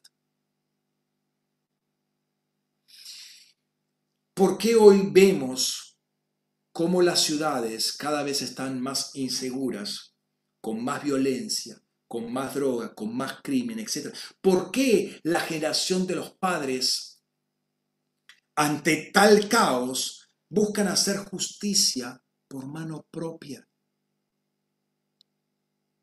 Y pastor, es claro, porque no hay policía, porque esta zona es liberada, porque la policía está corrompida. Sí, pero ¿cuál es la causa de todo esto? ¿Por qué buscan eh, eh, hacer justicia en mano propia ante la ineficacia o inexistencia de la fuerza de seguridad? Porque ellos no tuvieron temor de Dios cuando deberían haberlo tenido. Hoy eligen armas eligen palos, eligen alarmas en lugar de volverse a Dios. Y digo que aún cristianos hacen esto y no buscan el temor de Dios. ¿Te das cuenta de lo infructuoso que es el conocimiento humano porque no quieren conocer a Dios? Y buscan a ver si con la alarma, con la alarma, con los palos, con pactos entre los vecinos, podemos solucionar el problema, hermano. El problema está en el temor de Dios, en conocerlo a Él, que es refugio seguro.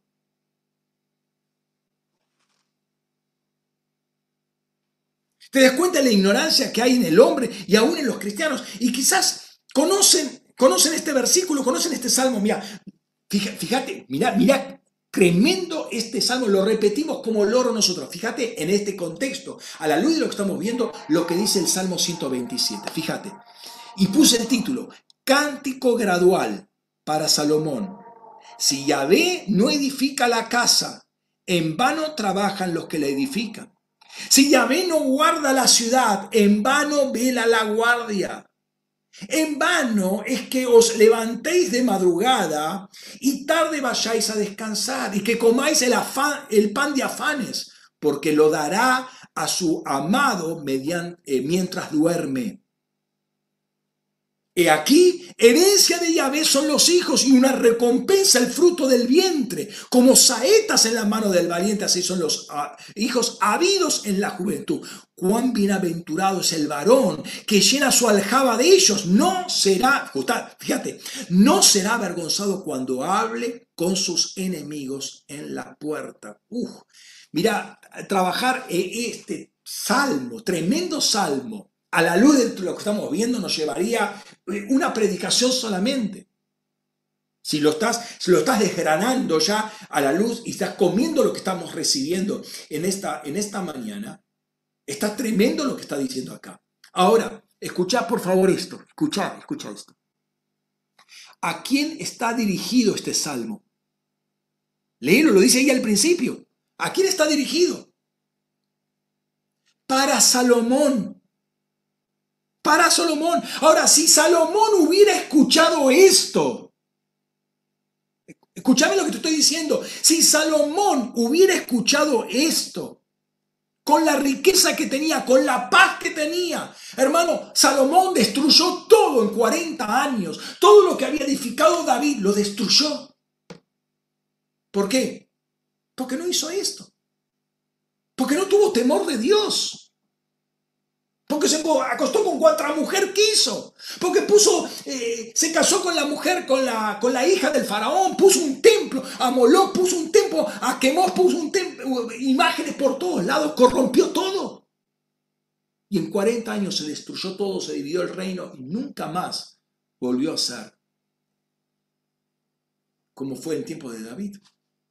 Si hubiera escuchado el salmo, una palabra específica, una palabra de ciencia, acaba para Salomón y no lo escuchó. No tuvo temor. Ahora, ¿cuál es el libro? Fíjate qué ironía, ¿no? ¿Cuál es el libro que más habla del temor de Dios? ¿Lo sabes? Proverbios. ¿Te das cuenta? Vos podés conocerte todos los versículos de memoria, hacer un espadeo bíblico. ¿Qué importa eso? Gloria a Dios que conocer los versículos bíblicos, pero por eso no están protegidos tus hijos. Ni siquiera vos. Eso no te dice nada, no te da ninguna garantía de nada. Si no tenés temor de Dios. O sea, vos podés escribir proverbios y máximas y dichos y refranes. Puedes hacerlo de todo, de arriba para abajo, de atrás, de atrás para adelante, todo lo que vos quieras. Pero si no tenés temor de Dios, tus hijos van al destierro. Yo me olvido de tus hijos, dice, dice Dios. Saber la Biblia de memoria no es vivir en el temor de Dios y entendamos Salmo 127, léelo, masticalo a la luz de lo que estamos viendo. Salmo 127 está hablando justamente de eso. ¿Y querés resolver el problema con una alarma barrial? En vano vela la guardia. Hermano querido, en vano vela la guardia si Dios no protege la ciudad. Y Dios no la va a proteger hasta que los padres no tengan temor de Dios. ¿Me estás escuchando? Ahora, qué tremendo. Fíjate lo que dice Proverbios capítulo 2, versículos 1 al 5. Hablando de Salomón, ¿no? Fíjate. Hijo mío, hijo mío, si aceptas mis palabras y guardas mis mandamientos dentro de ti, haciendo atento oído a la sabiduría e inclinando tu corazón a la inteligencia, si invocas a la prudencia y al entendimiento alzas tu voz, si la procuras como la plata y la rebuscas como tesoros escondidas, entonces entenderás el temor de Yahvé y hallarás el conocimiento de Dios. Ahora,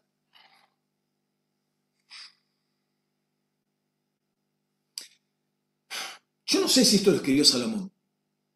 Quizás lo haya escrito David para Salomón.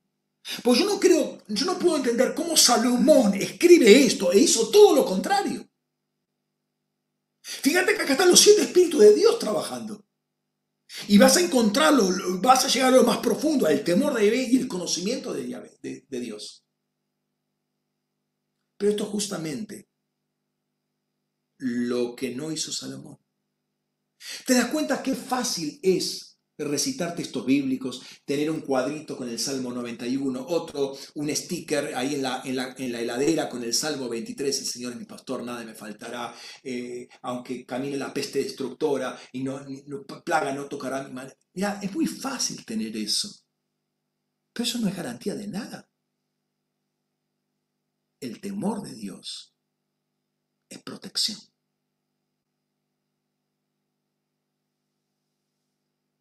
En 40 años, te vuelvo a repetir, este Salomón, con toda la riqueza y con toda la sabiduría que tuvo, destruyó todo. Ahora es interesante ver cómo estaba la iglesia en tiempo en el cual empieza el ministerio de Pablo. ¿sí? Saulo, Saulo recién convertido, ¿eh? empieza a trabajar allá por Antioquía. ¿Cómo estaba la, iglesia. Vamos a Hechos 9:31. Dice, en, eh, entre tanto, la iglesia tenía paz en toda Judea y Galilea y Samaria, siendo edificada y andando en el temor del Señor, y era multiplicada con la consolación del Espíritu Santo. Ahora, mira el paralelo, mira el paralelo entre la el reino que deja David a Salomón su hijo, un reino de paz amplio, no había guerra, no había los filisteos, no estaban los amalecitas, no había nada de eso. La paz estaba en todo el reino, ¿sí? Es el reino que hereda Salomón. La iglesia tenía en paz en toda Judea, Galilea y Samaria siendo edificada y andando en el temor de Yahvé, del temor del Señor. Y era multiplicada, verbo plezuno, ahora vamos a ver eso, con la consolación paráclesis del Espíritu Santo. Notemos, ahora tenía paz, ¿sí? Y era edificada y andaba en temor de Dios. Eh, la edificación y el andar en el temor de Dios van de la mano. Yo no puedo edificar sin el temor de Dios. ¿Qué pasó con Salomón? Hizo construcciones impresionantes, pero no anduvo el temor de Dios, todo se le abajo. El, templo, que fue la, gran obra que hizo, que hizo Salomón, y un diseño eh, corrompido además, ¿sí? Unos, unos años después, 400 años después, se destruyó y, y no quedó piedra sobre piedra. ¿Por qué? Porque si no hay temor de Dios, todo se destruye. Uno no puede ser edificado y uno no puede crecer como iglesia si no vive en el temor de Dios. Uno es edificado y cuando anda en el temor de Dios. La palabra por edificar no tiene mayor problema, es oikodomeo, ¿sí? que tiene que ver con, eh, con, con, edificar, no hay problema. Pero ahí habla de andar, ¿sí? Porewomai, porewomai. ¿sí? Andar, atravesar, viajar. Eso es lo que quiere decir este verbo en eh, griego. Esta palabra viene de la palabra griega peira. O sea, correctamente hablando sería pira, ¿no? Peira. Lo, lo pongo con todas las letras. Peira, que quiere decir prueba, intento, prudencia. Y esta a su vez viene del verbo peiro. De nuevo, sería piro. Peiro, que es atravesar, perforar. Muy interesante, ¿sí? Ahora, más interesante aún, de esta palabra peiro, de este verbo peiro, que es piro, y de esta palabra que viene experiencia, expeira, e, experiencia viene de acá, pero en inglés viene la palabra piercing, de peiro, que es atravesar, perforar, viene la palabra piercing. Hacerse un piercing es dejarse atravesar por algo. Ahora, nosotros no tenemos que ser atravesados por un clavo, sino que debemos ser, por el Espíritu Santo tenemos que ser atravesados por el temor de Dios. Una gran diferencia. Ahora, vos vas a sustituir un clavo por el temor de Dios, me está diciendo algo eso. Me está diciendo algo. Este andando en el temor de Dios es el que va, nos va a ir marcando día a día, te va a ir moldeando. Recordamos, eh, antiguamente, pero hoy también, el ganado se marcaba con un sello a fuego, se quemaba el cuero del ganado, una suerte de tatuaje que se le hacía una marca de fuego, pero el Espíritu Santo también nos marca fuego eh, eh, a nosotros, somos su pertenencia, somos su herencia, su heredad eh, su pertenencia permanente, su especial tesoro, va a decir la Escritura. Es muy triste ver a un cristiano permitiendo que un hijo del diablo lo perfore con un clavo, cuando debería permitir al Espíritu Santo que lo perforase con el espíritu de temor del Señor. ¿Me estás entendiendo? Desde la gramática, desde la gramática, la Biblia te está diciendo por qué tenés que ser perforado. Todo otro sustituto, ay, todo otro sustituto, todo lo que lo sustituye eh, es anti-Cristo. Está en contra de, quiere reemplazar a, esa es la partícula, es anti-espíritu, es anti-Cristo. Está tomando el lugar del Espíritu. El Espíritu Santo viene a glorificar al Hijo. Un clavo nunca puede ser un reemplazante, un pedazo de hierro. Bueno, acero quirúrgico, llamalo. ¿Qué me importa? Ni eso puede reemplazar al Espíritu Santo. Eso no viene de Dios. Y el que lo hace probablemente no sea cristiano. Probablemente, de seguro no es cristiano no tiene la más mínima idea, no tiene temor de Dios, no tiene conocimiento de Dios de lo que está haciendo el Señor.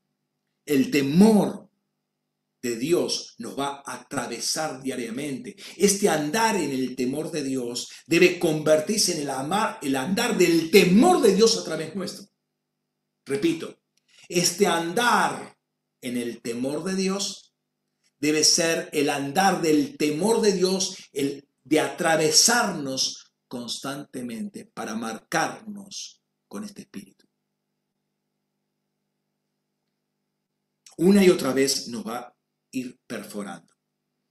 Notemos también lo que dice Pablo en segunda de Corintios capítulo 7 versículo 1. Así que amados teniendo estas promesas, limpiémonos, el espíritu de, eh, eh, eh, el, el, temor del Señor es limpio, ¿sí? Limpiémonos de toda eh, contaminación de carne y espíritu, perfeccionando la santidad en el temor de Dios.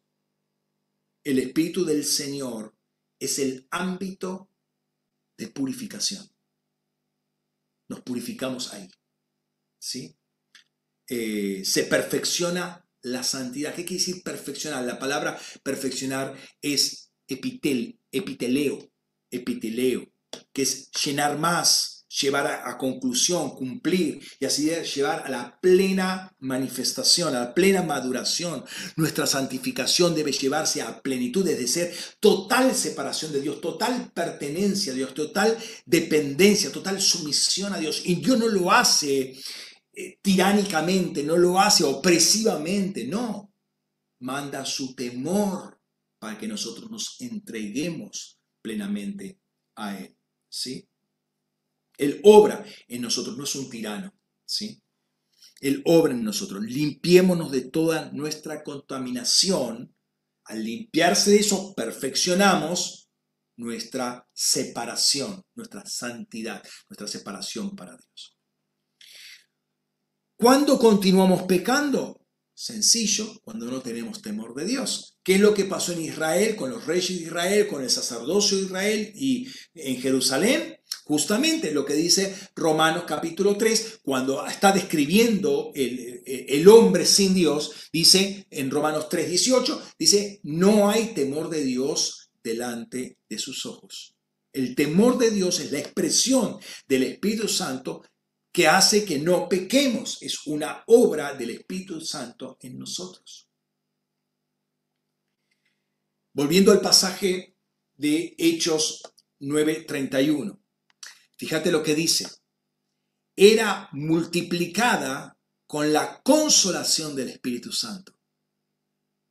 La iglesia era multiplicada por la consolación del Espíritu Santo. La palabra por eh, por eh, consolación, paráclesis, palabra muy difícil, o sea, no, eh, hacer, tener una sola palabra para, para, para, paráclesis es complicada, viene del verbo paracaleo, que es em, confortar, consolar, animar, exhortar, y también llamar cerca, invitar, convocar, por eso consolación, pero es, es, es más amplio el concepto, ¿no? La consolación del Espíritu aquí era toda esa provisión que viene de parte del cielo, o esto, esa provisión que viene de parte del cielo, pero también era una convocatoria para acercarse cada vez más a Dios. El Espíritu Santo te va a traer, ¿sí? Conforme va eliminando impureza, va limpiando, temor de Dios limpia, ¿sí? al mismo tiempo te acerques. El mismo espíritu que trabaja en, dos direcciones, uno para sacar cosas que nos separan y otra para acercarnos. ¿Para qué? Para perfeccionar esa santidad, limpiándonos. Las dos cosas van de la mano. Eh, de modo que no, no es solo que el Espíritu Santo va a estar cerca de la iglesia, como que la iglesia tiene que estar cerca del Espíritu Santo. Eh, valga, la expresión, porque el Espíritu Santo está en la iglesia, la iglesia es templo del Espíritu Santo. ¿no? Pero nuevamente acá tenemos el tema del temor de Dios central, que está justamente al lado de esa columna central que es el espíritu de Yahvé, ¿no? el espíritu de temor de Yahvé. Eh, obviamente ahí aparece también la palabra eh, plezuno, que es aumentar, multiplicar, abundar, acrecentar, crecer, que viene de la palabra del sustantivo plezos o adjetivo plezos, que es número grande, plenitud, llenura, multitud, populacho también, asamblea general, porque son muchos, es un término bien, bien genérico. Otro pasaje de Pablo, veamos. Segunda de Corintios capítulo 5, versículo 11. Dice, Conociendo, he ido, conociendo pues el temor de Yahvé, el temor del Señor, persuadimos, Peizo, persuadimos a los hombres. Ante Dios hemos sido manifiestos y espero que también sea manifiesto ante vuestras conciencias. ¿En razón de qué está diciendo esto Pablo? Fíjate los versículos anteriores, los versículos 9 y 10, mismo capítulo, los, dos versículos anteriores dicen, por lo cual también procuramos ya presentes o ausentes serles, serle agradables, porque es necesario que todos comparezcamos ante el tribunal de Cristo, para que cada uno reciba conforme a lo que practicó por este por medio del cuerpo, sea bueno o sea malo. Es interesante y ahí dice, conociendo pues el temor del Señor, persuadimos a todos los hombres. ¿Sí? Conocer el temor del Señor. Parte del espíritu del conocimiento de Dios es conocer el temor de Dios porque es parte de la esencia de Dios mismo. Entonces, es un, un espíritu que se edifica sobre el otro espíritu. Primero lo básico es el temor de Dios y este espíritu del conocimiento del Señor se edifica sobre el temor y implica conocer también este temor, que es la naturaleza de Dios mismo. la única forma de persuadir sanamente es aquella que surge del temor de Dios. Lo otro es manipulación. Fíjate, vemos que Dios persuade, vemos que los apóstoles persuaden, vemos que Pablo persuade, pero también vemos que los judíos persuaden para que lo crucifiquen a Jesús Vemos que los judíos persuaden para que lo arresten, lo que lo, lo maten a Pablo. Vemos que los judíos persuaden para perseguir a toda la iglesia. O sea, es el mismo verbo. El tema es, ¿qué espíritu está manejando esa persuasión? ¿Es un espíritu de Dios? ¿Es el espíritu de temor de Dios? ¿O es el espíritu de manipulación? Cuando vos tenés un espíritu de manipulación, vas a encontrar una cantidad de palabras, te voy a decir, el infierno te está dando letra para manipular y tener éxito con tus palabras. A ver, ¿de dónde viene la propaganda, hermano? Es una manipulación, es una palabra, es el verbo peizo, pero con fines comerciales. O sea, atrás de todo eso está mamón, atrás de todo eso está tiro. Son espíritus poderosísimos, pero no tienen temor de Dios. Toda propaganda está basada en esto. Ahora, nosotros tenemos que tener temor de Dios. ¿Por qué? Porque lo que va a decir Pablo a continuación en los versículos siguientes. Por eso no, nos, nos presentamos delante de ustedes con limpia conciencia. ¿Para qué? Para no llevarnos la gloria. La gloria le corresponde a Dios. El que busca y ahí está la propaganda, el que busca, eh, con, no, que no, no trabaja con, un... Eh, no trabaja con una limpia conciencia, no trabaja en el temor de Dios, busca provecho personal, busca gloria personal, busca exaltación, propia exaltación. Ahora, déjame terminar este punto con Malaquías. Malaquías capítulo 1, versículos 6 al 8. Y no voy a hablar de lo que vos crees que, eh, que crees que voy a hablar, sino que voy a hablar algo más, más general. El hijo, dice, honra al padre y el siervo a su señor, principio de honra. Si pues yo soy padre, ¿dónde está mi honra? Y si yo soy señor, ¿dónde está el temor que se me debe? dice Yahvé Sebaot a vosotros, oh sacerdote que menospreciáis mi nombre, ven, sacerdocio corrompido. Sigue corrompiéndose desde Elí, se empezó a corromper el sacerdocio y estaba en los días de Malaquía, estamos hablando del 400 y pico, y va a seguir en los días de Jesús, totalmente corrompido con Caifás y Anás y Caifás. Totalmente corrompido. Dice, y decís, ¿en qué hemos despreciado tu nombre? en que ofrecéis sobre mi altar comida mancillada. Y diréis, ¿en qué, hemos la, ¿en qué la hemos mancillado? La mesa de Yahvé está mancillada y lo puesto sobre ella es desdeñable. Pues cuando ofrecéis lo ciego para el sacrificio, ¿no está mal? Cuando ofrecéis lo cojo o lo enfermo, ¿no está mal? Presentadlo a vuestro príncipe Lleváselo al presidente, lleváselo al gobernador a ver si te acepta. Andate como un ciruja a verlo a una, a una autoridad a ver si te acepta. No, no te acepta y vos sabés que tenés que ir bien trajeado, bien vestido, porque vas a ver a una autoridad. Y acá, cuando lo hacemos para Dios? Ahora, el sacerdocio de aquel tiempo, en este tiempo somos nosotros, porque somos el sacerdocio de Melquisedec, no podemos estar corrompidos. Fíjate cómo sigue perdón por el paréntesis, ¿no? Cuando ofrecéis lo cojo, lo enfermo, cuando das ese billete que no lo quiere ni el carnicero, cuando no se distingue esa moneda si es de 10, de 20, de 30, porque no se ve nada ya, de tanto pegote, de tanta muerte que tiene. Y ni hablar de, billetes falsos, ¿no? O monedas falsas. Presentándolo a vuestro príncipe. ¿Acaso se complacerá en ti o le serás acepto? Dice Yahvé Sebaot. ¿Dónde está mi temor? Si soy Señor, ¿dónde está mi temor? Los versículos 7 y 8 y los que siguen explican el versículo 6. ¿sí? El tercer mandamiento decía, no tomarás en vano mi nombre, porque no Dios no tomará por inocente al que toma en vano mi nombre. El tercer mandamiento. Los sacerdotes estaban tomando el nombre de Dios en vano. La operación del espíritu de temor de Yahvé se manifiesta en acciones propias, propias nuestras. ¿Cómo son nuestras ofrendas? Eso habla de nuestro temor de Yahvé.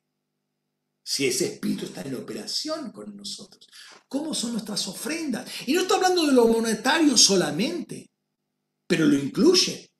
¿Cómo es nuestro tiempo que le ofrecemos a Dios? ¿Cómo es nuestro, nuestro, nuestro esfuerzo?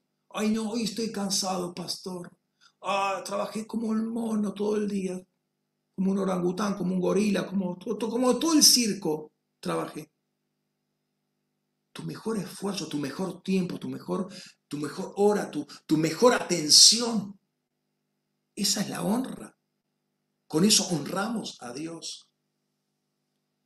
¿Cómo es tu, todo tu servicio? ¿Cómo es tu, adoración puntualmente? ¿Cómo, ¿Cómo está? El Espíritu Santo es lo que te lleva a hacer esto, para honrar a Dios.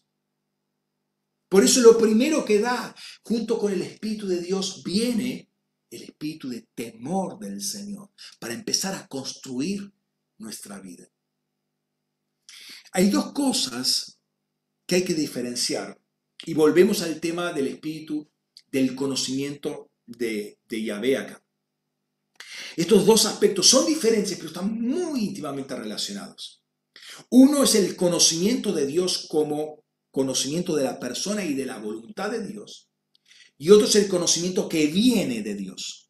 Lo que es de Dios y lo que viene de Dios. Obviamente están relacionados. Lo que viene de Dios es lo de Dios, obviamente, ¿no? Pero hay una, hay una pequeña variante ahí.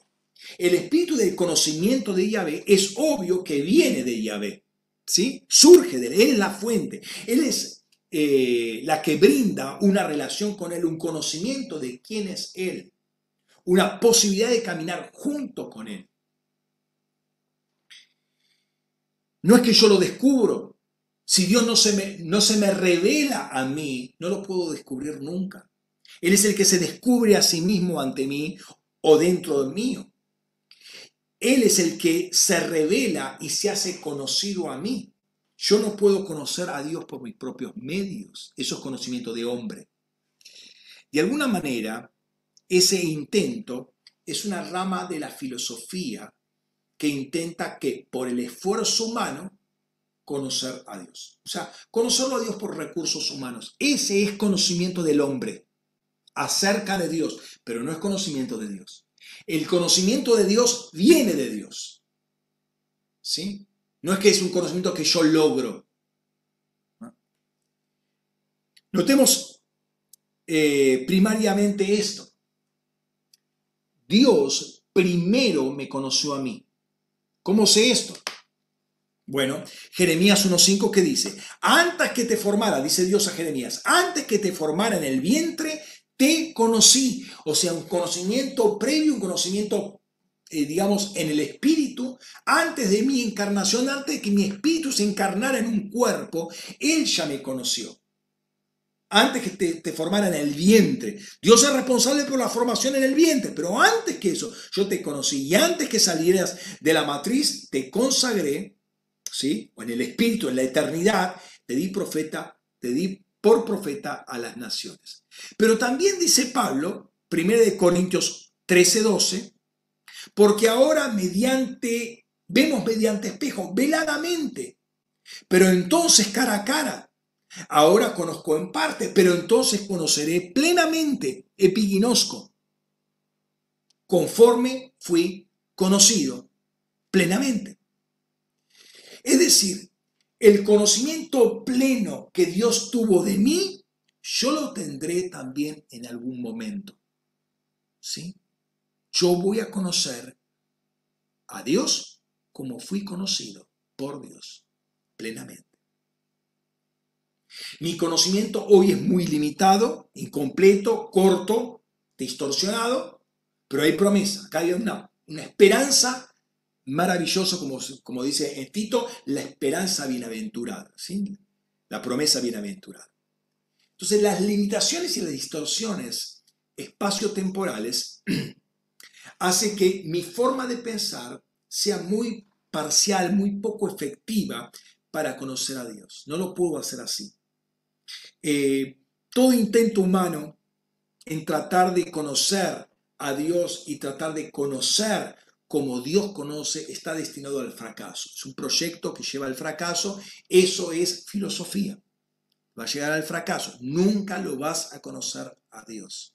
Vas a conocer acerca de Dios, quizás, quizás, y con mucha probabilidad de equivocarte, porque tu espíritu no está trabajando, está trabajando tu mente, y tu mente en ese momento no está siendo iluminada por el espíritu. Porque necesito revelación. Dios tiene que revelarse a sí mismo. ¿Sí? Ahora, vamos a este, un pasaje muy conocido, Primera de Corintios capítulo 2. Vamos a leer los versículos 10 al 16. Fíjate.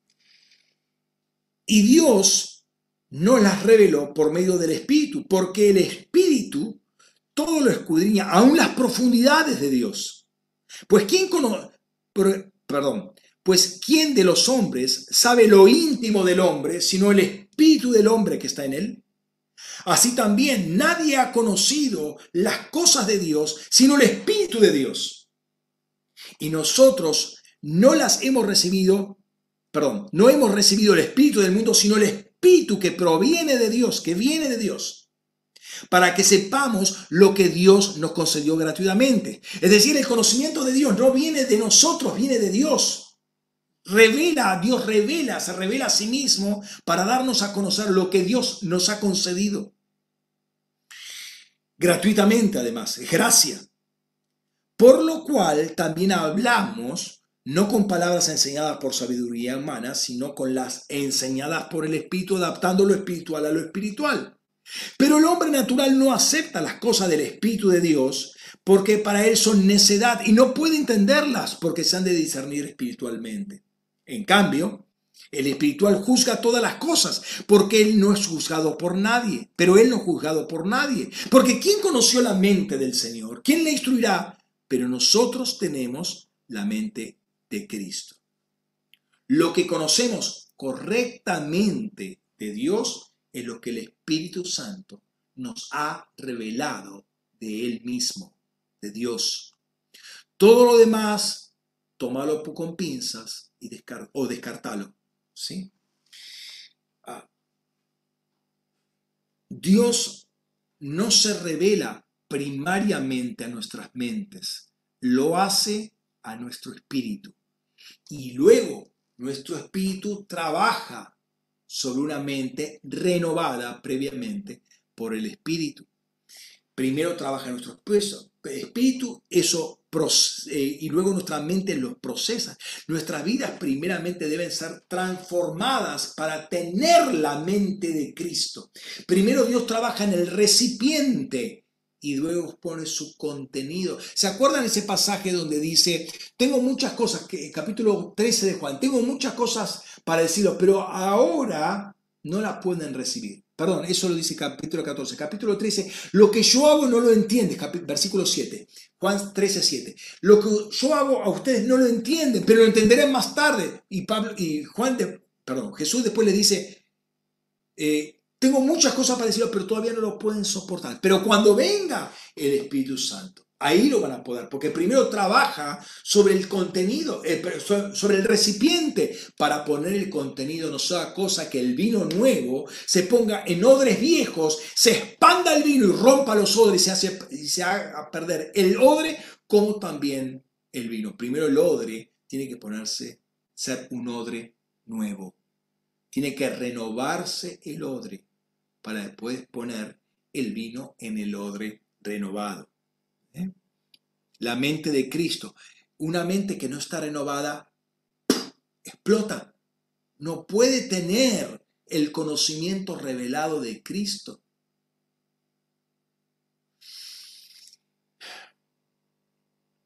Ahora, quiero que veamos el siguiente pasaje. Te dan cuenta que hay mucho más para acá. Hay, hay muchísimo, muchísimo para hablar. De, no, no, no podemos abarcar, o sea, yo creo que eh, de, hablar de temor de Dios y de conocimiento de Dios serían eh, predicaciones y predicaciones y predicaciones. Les prometo otra más mínimamente, mínimamente. Porque hay mucha enseñanza acá y muy valiosa. Pero quiero que vayamos a otro pasaje eh, de Pablo también, donde, bueno, el pasaje lo, conocemos, el, contexto del pasaje, que era lo, lo, sacrificado a los ídolos, ¿no? Y vayamos ahí a 1 de Corintios capítulo 8, los primeros tres versículos.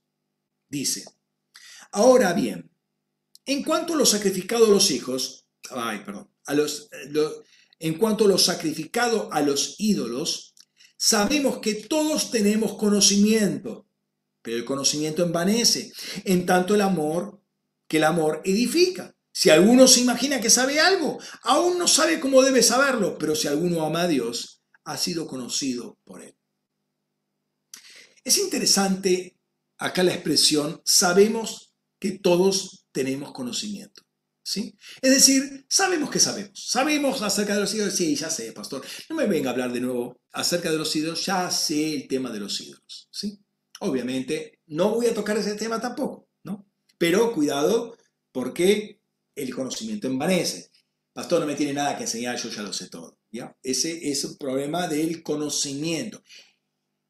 Ese conocimiento no viene de Dios, porque el conocimiento de Dios no envanece. Ese conocimiento que viene de otra fuente. A eso voy, a eso quiero ir. Pablo dice que hay dos fuentes de conocimiento y los dos van a tener su fruto. ¿Mm? Hay un conocimiento humano y hay un conocimiento que viene de Dios. Eh,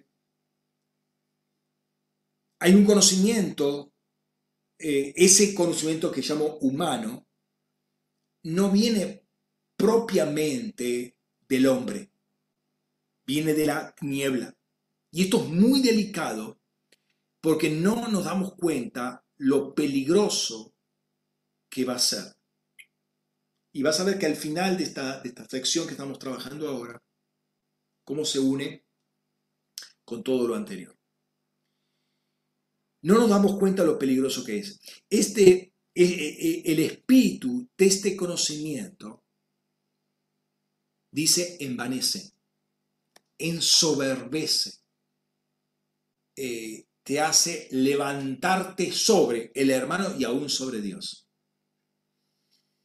No es, el, no es el conocimiento de Dios que viene de Dios, es el conocimiento de Dios distorsionado, pero que viene de la tiniebla.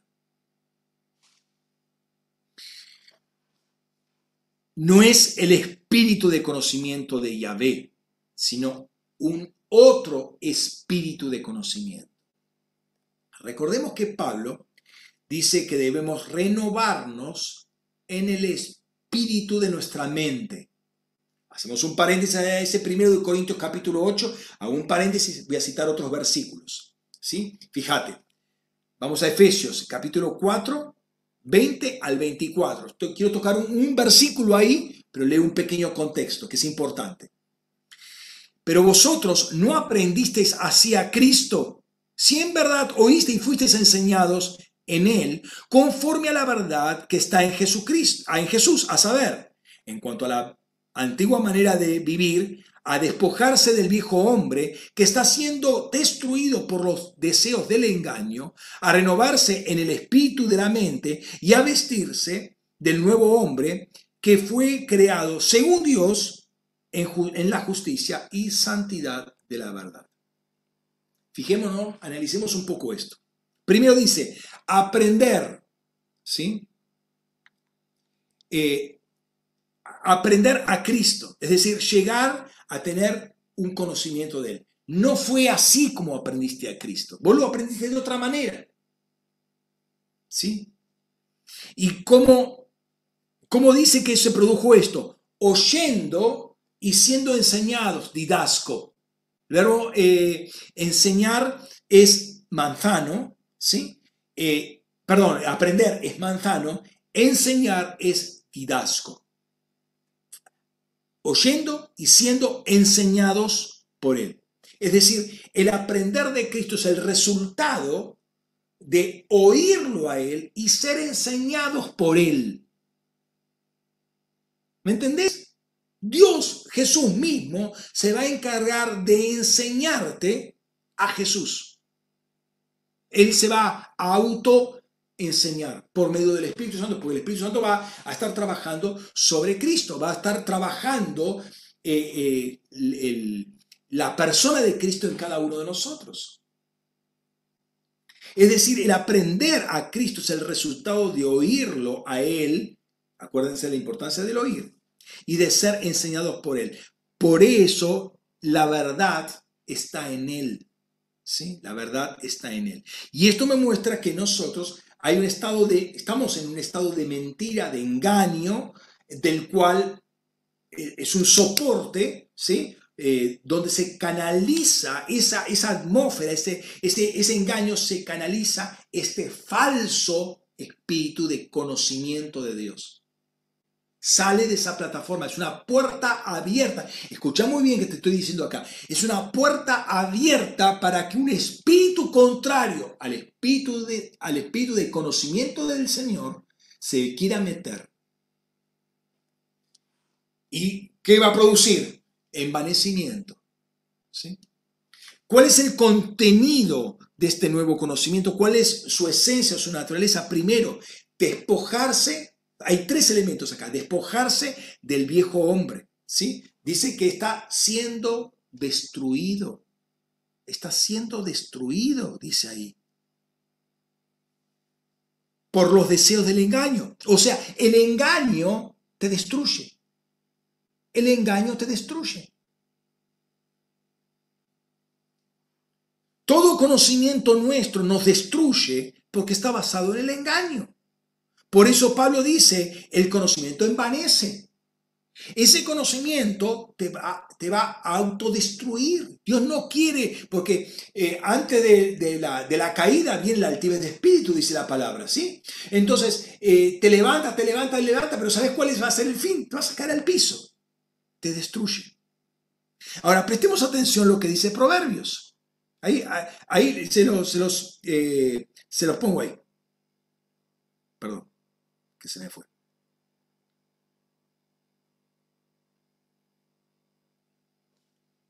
Dice, antes del quebrantamiento viene la soberbia y antes de la caída la altivez de espíritu.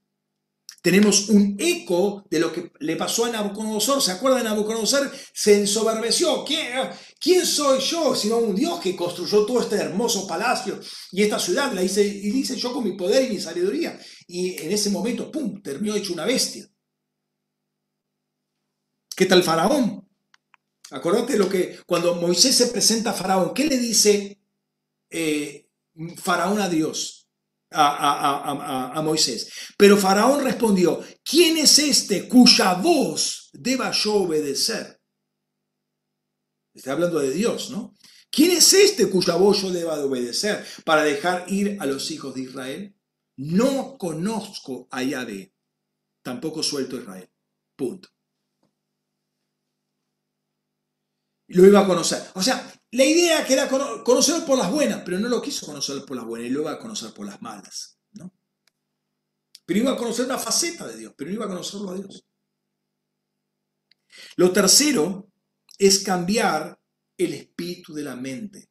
Dice acá, nuestra mente está manejada por espíritus.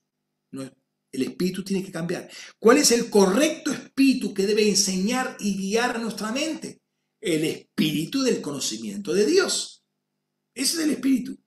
Y eso produjo que todo el pueblo de Egipto, ¿sí? Cuando, cuando, em, cuando Faraón dice, no conozco a Dios, pero tampoco quiere conocerlo, ¿qué trajo eso? Su autodestrucción y la destrucción de todo el pueblo de Egipto.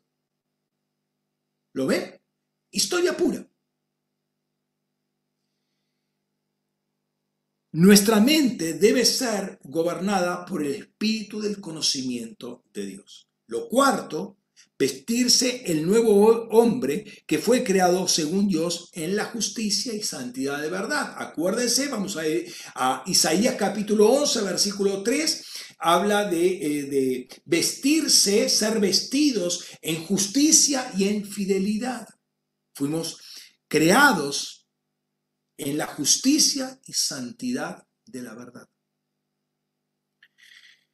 No me quiero meter esto, eh, en esto, ya lo hemos tratado en su momento, eh, pero de nuevo, fíjate eh, e-, este, pasaje que, te, recién te, te leía, ¿no? El espíritu de temor de Yahvé lo llenará al Mesías. La justicia será el cinto de sus lomos y la fidelidad el ceñidor de su cintura. Ahora, cuando habla de la armadura de Dios, acuérdense, ¿el cinto de qué? De la verdad. Fuimos nacidos en justicia y santidad de la verdad. Creados en justicia y santidad de la verdad. ¿Y qué es, qué, qué, cuál es la palabra griega por vestirse? La vimos la vez pasada, es endúo. ¿Y qué era? era? ¿Qué era endúo? Zambullirse en la prenda. O sea, que la prenda te cubra totalmente. ¿Y cómo puedo hacer eso? Y bueno, si estoy en Cristo y Cristo está revestido de esto, voy a estar revestido igual que Cristo. ¿A qué quiero llegar con todo esto? Al que conocimiento humano que viene de un espíritu extraño nos termina destruyendo. Nos termina destruyendo. ¿Qué es entonces lo que edifica? Pablo lo dice ahí. Romanos, eh, eh, nuevamente capítulo 8, versículo 1 de Primera de Corintios. El amor edifica. El amor edifica. Y ese amor fue derramado en nosotros por el Espíritu Santo. Romanos 5.5 dice, porque el amor de Dios ha sido derramado en nuestros corazones por el Espíritu Santo que nos fue dado. ¿Dónde está la trampa que me pone el enemigo? Escucha bien, hermano, en el miedo en el miedo. El miedo es la trampa para no poder, no permitir que el temor de Dios entre en nuestras vidas y que el conocimiento de Dios entre en nuestra vida. El temor, el, el, perdón, el miedo. ¿Te das cuenta? Una cosa es el temor de Dios, otra cosa es el miedo. Son dos cosas, son dos espíritus diferentes.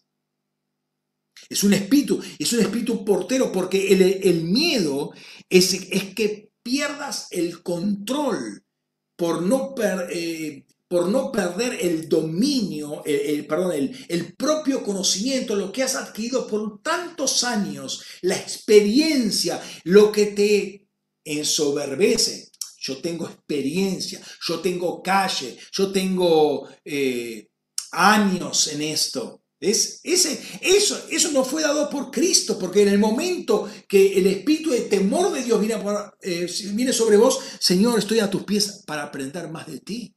No es que esto ya lo sé.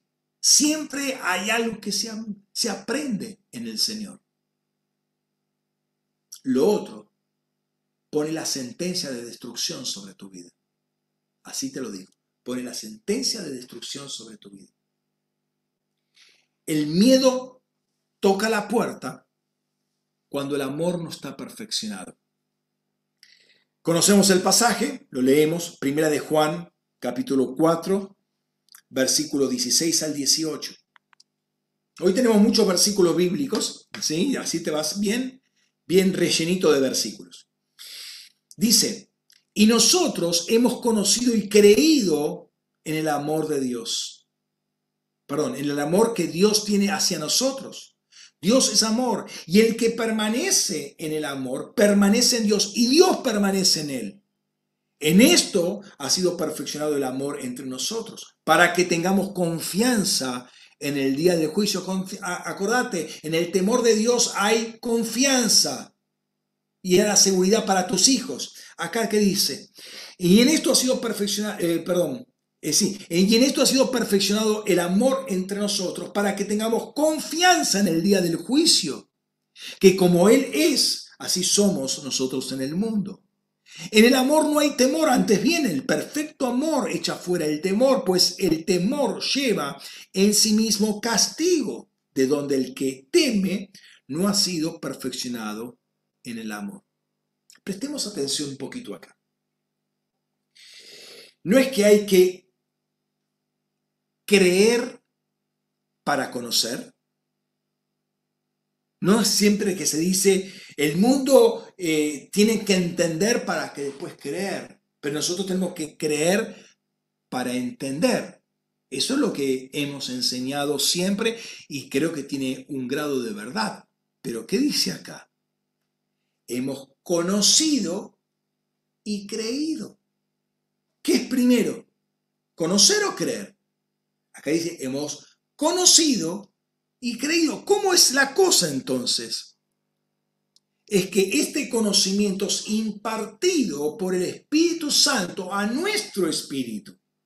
Es el, es el, conocimiento que trae el espíritu de conocimiento de Dios a nuestro espíritu. Escucha esto, por favor. Acá hay, hay, algo eh, previo que ocurre antes que nosotros creamos o que podamos creer. Hay algo que imparte el Espíritu Santo en nosotros, es que es el conocimiento de Dios, el espíritu de conocimiento viene sobre nosotros. Hay una llave importantísima, antes que pueda creer, el espíritu de conocimiento de Yahvé debe impartirnos algo a nuestro espíritu para que podamos creer. Muy interesante. ¿Qué es lo que imparte? ¿Qué es lo que imparte? El amor de Dios. Eso es lo que imparte. Imparte el amor de Dios. Y cuando, eh, eh, y cuando eso se perfecciona, cuando se echa fuera todo el temor. Cuando el temor de Dios entra en nuestras vidas, echa fuera otros tipos de temor, que son otros espíritus. Es tremendo lo que está diciendo este texto. Mira la luz que, hay, eh, es, para estar trabajándolo y trabajándolo y trabajándolo, masticándolo, porque tienes que ir, eh, son todos versos que se van entrelazando el uno con el otro. Cuando eso se perfecciona, no hay lugar para el temor. Y esto nos va a hacer que nosotros nos despojemos libremente de nuestro propio conocimiento de todos esos, yo sé, pastor, esos son años. Tengo calle. Esta la juego de taquito. A papá. A papá. ¿Sabes cuántos años hay? ¿Cuántos años tengo de iglesia? ¿Sabes los pastores que he levantado yo? ¿Sabes cuántos han caminado a, mi, a mis pies? ¿Sabes cuántas iglesias yo fundé? ¿Sabes cuántos institutos bíblicos yo fundé? ¿Qué tiene que ver eso, hermano? Eso es vanidad. Es el producto del conocimiento humano, de un miedo que vos tenés para no rendirte al Señor, para que no entre el temor de Dios a tu vida. Es el Espíritu que nos enseña quién es Dios. Es un conocimiento que viene de lo profundo de Dios, del corazón de Dios. Es el amor de Dios que entra en nosotros, se imparte bien profundamente. Nuestra mente es algo muy superficial, es un conocimiento muy por arriba. El Espíritu está en lo más profundo de nuestro ser. El Espíritu de Dios está en lo más profundo y conoce las profundidades de Dios, dice 1 Corintios capítulo, capítulo 2.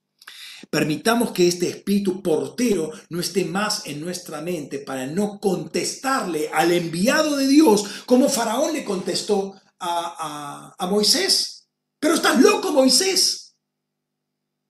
Me voy a quedar sin trabajo. Noten, deja a mi pueblo ir para que me sacrifique tres días en el desierto. Me haga fiesta tres días, a, tres, a tres días de camino de acá. Me haga fiesta en el desierto. Pero estás loco, Moisés. Vos me sacás al pueblo y yo me quedo sin trabajo. ¿Cómo voy a dejar a ir al pueblo de Israel? ¿Qué espíritu estaba atrás del conocimiento de Faraón? Me quedo sin trabajo.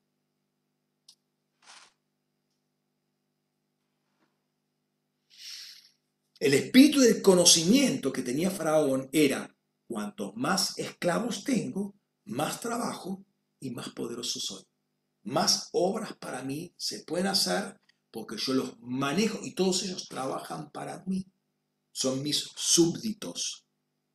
Te hago una pregunta. ¿Crees que si Faraón, a ver, vamos a imaginar, porque no hay nada escrito así en la Biblia. Si Faraón dejaba en esa primera, ahí en ese Romanos, perdón, Éxodo capítulo 5, versículo 1. Si, 5, eh, 1 y 2. Eh, si Faraón dejaba ir al pueblo de Israel de Egipto para celebrar tres, a tres días de camino, fiesta para el Señor, y volvieran o no volvieran, ¿vos te crees que Dios hubiese destruido Egipto?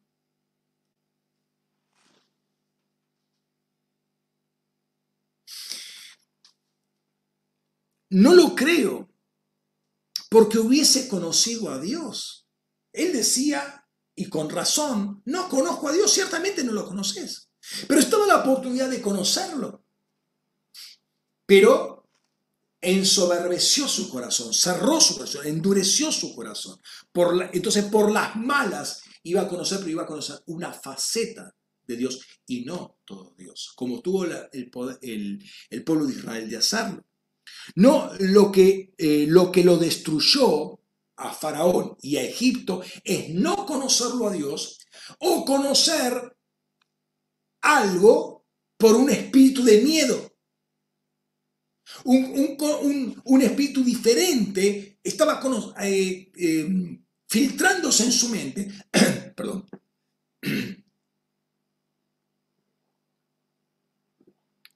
Un espíritu diferente se estaba metiendo en él para conocerlo en forma distorsionada, pero ese espíritu de orgullo, ese espíritu de vanidad de la mente, terminó destruyéndolo a Faraón y destruyendo todo Egipto. Ahora, vos entendés qué es lo que destruyó a Israel. El espíritu que se metió en Salomón sacar el temor de Dios, sacar el conocimiento de Dios, hacer sacrificios por acá y por allá y ríos de sangre, como dice, y ríos de aceite. No me interesa más eso, dice, dice el Señor. Quiero que me conozcan a mí. Eso terminó destruyendo a Israel, llevándolo al cautiverio. Volvamos a 1 Corintios capítulo 8. Perdóname que, me extienda, pero te das cuenta lo, lo poderoso que es. Y te, pido que, sigas atendiendo, que sigas prestando atención porque todavía hay cosas, hay, cosas fuertes. Primera de Corintios capítulo 8, versículo 2, dice, si alguno imagina saber algo, que sabe algo, he ido, no sabe guinosco como debe saberlo, guinosco. En otras palabras, borra ese conocimiento. Notemos el cambio de verbo, si alguno imagina, sabe, conocimiento por los sentidos, por lo que veo, por lo que oigo, por, a ver, conocimiento natural. Cree que sabe algo, aún de las cosas del espíritu, cree que sabe algo. Conocimiento, todavía no sabe nada, no sabe con el conocimiento guinosco, con la relación, con el pacto que hay entre uno y Dios por medio del Espíritu Santo, por medio de la sangre de Cristo. Todavía no sabe lo que, cómo debe saberlo. El conocimiento correcto no viene por los sentidos, sino que viene por la revelación, por un conocimiento, un amor que Dios da y pone en nuestros corazones. Versículo 3 dice, pero si alguno ama a Dios, ahí está, mira, ha sido conocido por él. Ah.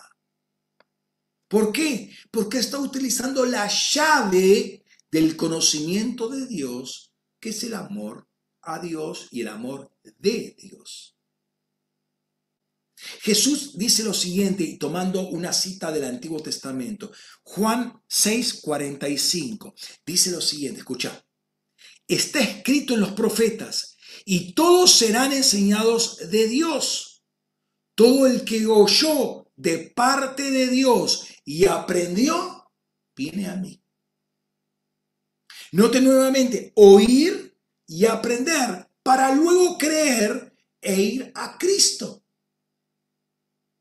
Hay una enseñanza a nuestro espíritu, hay un, conocimiento que se imparte a nuestro espíritu y da vida a nuestro espíritu. Es el espíritu de vida que viene a nosotros, manifiesta el amor a Dios, manifiesta el temor a Dios, hace que repela yo todo lo que le aborrece a Dios y me acerque cada vez más al Señor que lo conozca practicando ese temor de Dios. Ahora, te voy a decir una cosa que te va a sacudir bastante. Todo lo que aprendemos de Dios sin ser enseñado por Él es conocimiento natural. ¿Sí? Es conocimiento natural, no produce vida y no se diferencia mucho del conocimiento que tienen los demonios acerca de Dios. Te repito, todo lo, todo lo que conocemos acerca de Dios que no viene por revelación de Dios es muy similar al conocimiento que los demonios tienen acerca de Dios, porque ellos no tienen revelación.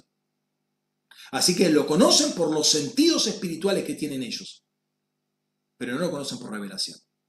O sea que esencialmente ese espíritu de conocimiento es similar al que operan los demonios que lo que opera en cada uno de nosotros. ¿Querés que te lo muestre con la Biblia? Santiago capítulo 2, versículo 19. ¿Tú crees que Dios es uno? Bien haces. Los demonios también creen y tiemblan. O sea que hay una fe, comillas, en los demonios. Los demonios también creen.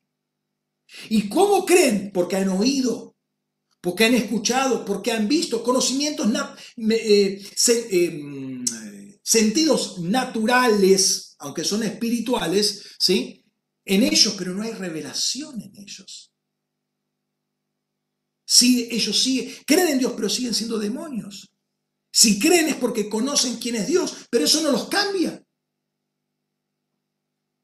Conocieron acerca de, pero no conocieron a Dios.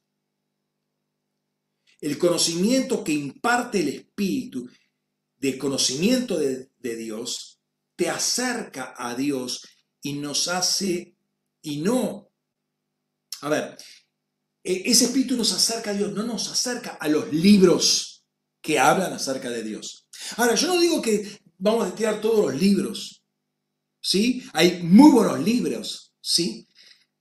Pero eso que Dios le dio a fulano o a mengano, hombre, mujer de Dios, tremendo, no, no lo discuto, también te lo puede dar a vos por revelación. Ese conocimiento llegó a vos por la vía natural.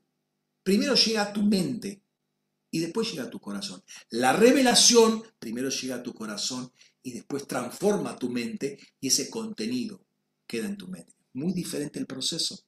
Es muy diferente el proceso. ¿Es malo leer libros acerca de Dios? No, no es absolutamente malo.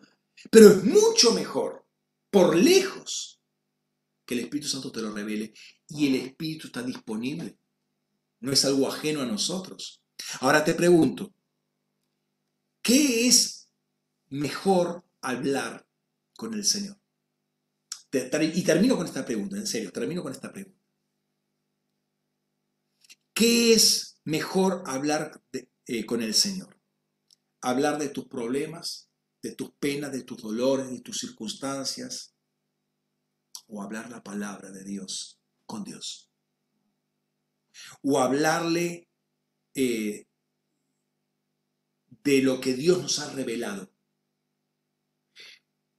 Eh, ¿Para qué queremos que Dios nos revele cosas? Para andar en ellas. Nos revela y somos automáticamente transformados, pero nos transformamos para caminar en ellas. ¿Qué es mejor, hablarle de nuestros planes y proyectos o hablarle de lo que el Espíritu de conocimiento nos ha revelado hoy en las Escrituras? Es decir, yo tengo esta revelación y la empiezo a charlar con Dios. Mira qué bueno, le digo a Dios, mira qué bueno es esto, mira qué bueno lo que me mostró el Espíritu Santo eh, eh, con el espíritu de conocimiento y el conocimiento natural y el conocimiento revelado. Y, mira qué bueno cómo trabaja esto, y mira cómo bueno cómo cambia mi odre, y después cómo me llena, cómo tiene cuidado. Qué tremendo, wow, Señor. Y empiezo a exaltarlo a Dios por las maravillas que Dios me ha mostrado. ¿Te crees que Dios no se deleita en eso? que es justamente la obra de Dios. ¿Vos te crees que Dios no conoce cuáles son tus problemas, tus circunstancias, tus dolores, tus enfermedades? ¿Te crees que Dios no lo conoce? Pero ¿por qué no saltás en agradecimiento a Dios por lo que Dios te revela. Y pasas horas, siquiera horas, dándole gloria a Dios, hablándole al Padre de lo que el Espíritu te ha, revelado acerca del Hijo. Ese es el objetivo de, por el cual viene el Espíritu Santo, para dar a conocer al Padre y al Hijo. Fíjate lo que David decía, termino con este versículo.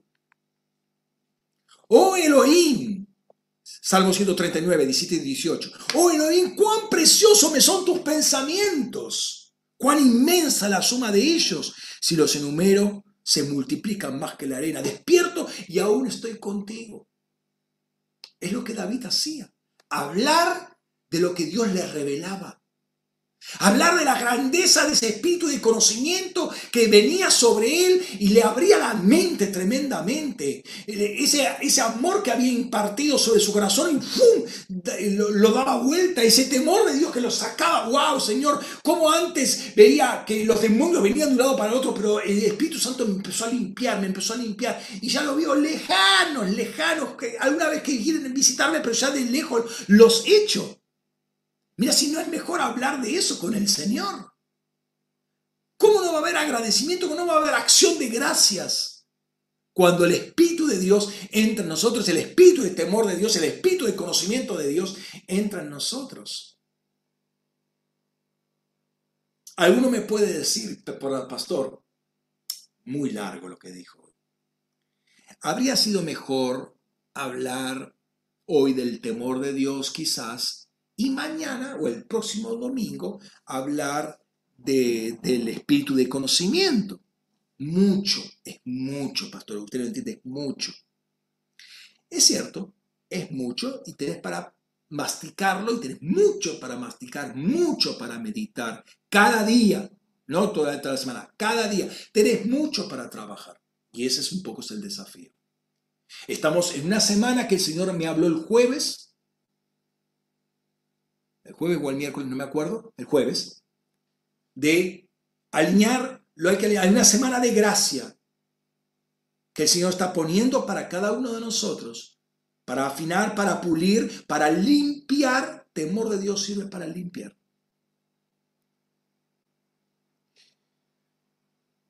Y es parte, lo que vos decís es, es, en parte cierto, es mucho, pero el diseño de Dios es que las dos ramas salen del mismo lugar. No puedo tomar primero una rama y otra rama. Las dos ramas se intercomunican entre ellas. Salen de un mismo lugar. ¿sí? Las dos ramas. ¿sí? Están relacionadas. Y así deben tratarse simultáneamente, pero al mismo tiempo diferenciar una de la otra. Pero no, pues si tomo una acá, al domingo que viene se van a olvidar todo lo que dije el día de hoy. Pero así tienen un mix como quien dice, digamos, tenemos que seguir trabajando. Creo que el Espíritu Santo está abriendo los oídos para que estos dos espíritus de Dios, del Señor, trabajen en nosotros poderosamente. Pero inclusive, ya dijimos que eh, había mucha promesa de parte de Dios en este espíritu de, temor del Señor. Y está relacionado con la fe. Lo, lo mencionamos, pero te voy a, te voy a mostrar cómo hay mucha más relación, mucha más de la que nos pensamos. Es el momento en el cual los, los versículos se nos van entrecruzando, ¿sí? y forma toda una red eh, muy interesante de interconexiones versiculares, por así decirlo. ¿sí? Eh, si estos espíritus están relacionados con el oído y la fe, eh, tiene que ver con lo que, con lo que se oye, está muy metido lo más básico de la vida eh, en el espíritu. ¿sí?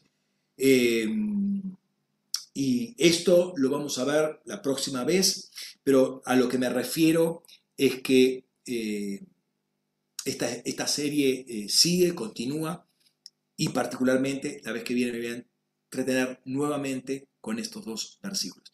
Vamos a, a orar ahora. Vamos a orar en este momento.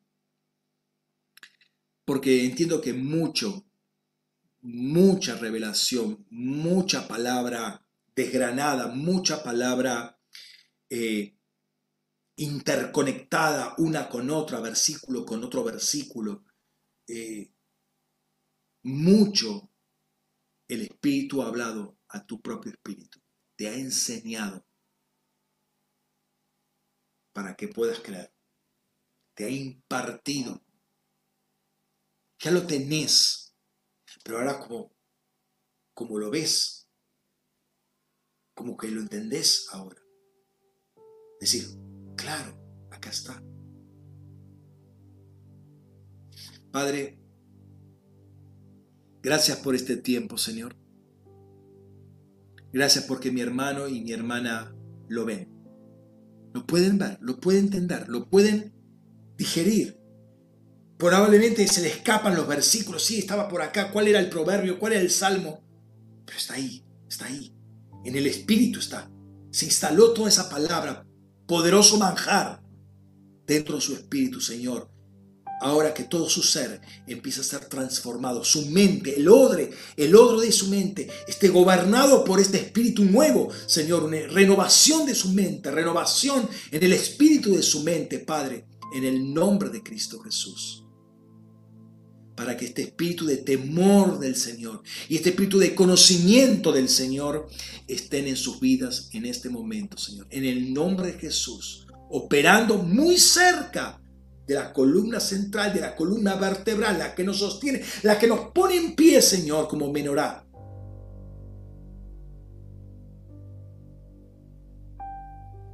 Señor, oro en este momento por mi hermano, por mi hermana, para que la obra que tú comenzaste en ellos, la perfecciones, la lleves a la maduración completa. Porque así como fuimos conocidos por ti, vamos a conocerte a ti. Y así como cuando estamos llenos del temor de Dios, va a producirse que haya plenitud de conocimiento de Dios en la tierra, en ese momento no va a haber más violencia en tu santo monte, donde está nuestra madre, la Nueva Jerusalén. Oro por ese papá y esa mamá que descuidó en algún momento la, la enseñanza de sus hijos, delegándolo a la escuela dominical y no tuvo temor de Dios. Y Señor, hoy cuánta educación torcida hay, maquiavélica, pervertida hasta, hasta el tuétano,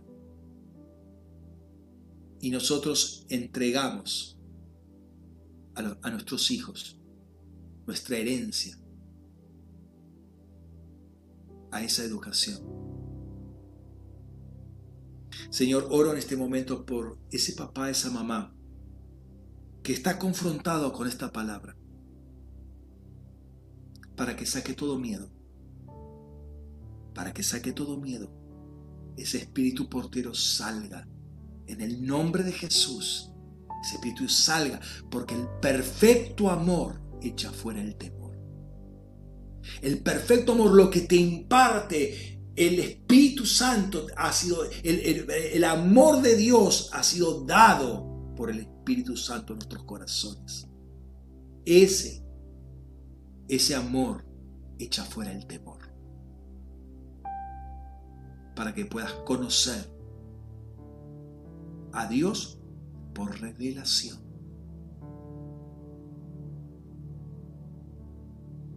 Señor, en este momento suelto esta palabra también en los aires del segundo cielo. Suelto esta palabra a todo principado, potestad, poder y dominio, tronos, y toda entidad que se halla en el Raquía, para que escuchen la palabra de Dios, para que se sujeten y se sometan a la palabra de Dios, para que no sean llevados a juicio ante la corte celestial.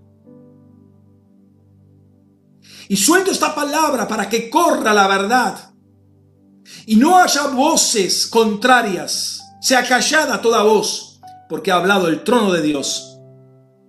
Sea callada toda voz que habla impiedad, que habla mentiras, engaños, perversión, calumnias y que pone diseños extraños al diseño de Dios y que hace violencia finalmente en el santo monte. Señor, establecemos tu palabra desde el santo monte, desde Sión, Señor. Establecemos tu palabra, soltamos esta palabra, no solamente a los hombres, sino los principados. La multiforme sabiduría de Dios sea dada ahora a conocer a los principados y potestades en regiones celestes. En el nombre de Cristo Jesús. Y seamos nosotros, tu pueblo, tus hijos, para tener, para que tú seas nuestro Padre y nosotros, tus hijos y tus hijas. Sea limpiada de toda nuestra, de toda contaminación de, carne, de espíritu y carne. Todo nuestro ser. Andando en el temor tuyo, Señor. Siendo atravesados perforados por tu temor. En el nombre de Cristo Jesús. En el nombre de Jesús. Te honramos a ti, Señor. Te honramos a ti, Jesús.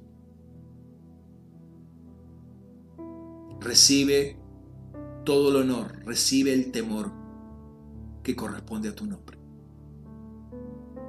Recibe el conocimiento también te lo atribuimos a ti, Señor. Bendito sea tu nombre. Bendito sea tu nombre, Señor. Padre, extiende tu palabra, toda tu provisión aquella persona que está viendo esto y no sabe dónde aterrizó. Sea tu Espíritu Santo tocando su corazón en este momento para que te conozca. Conozca quién eres tú, no con conocimiento de hombres, no con conocimiento natural, no por enseñado por hombres, sino revelado por tu Espíritu.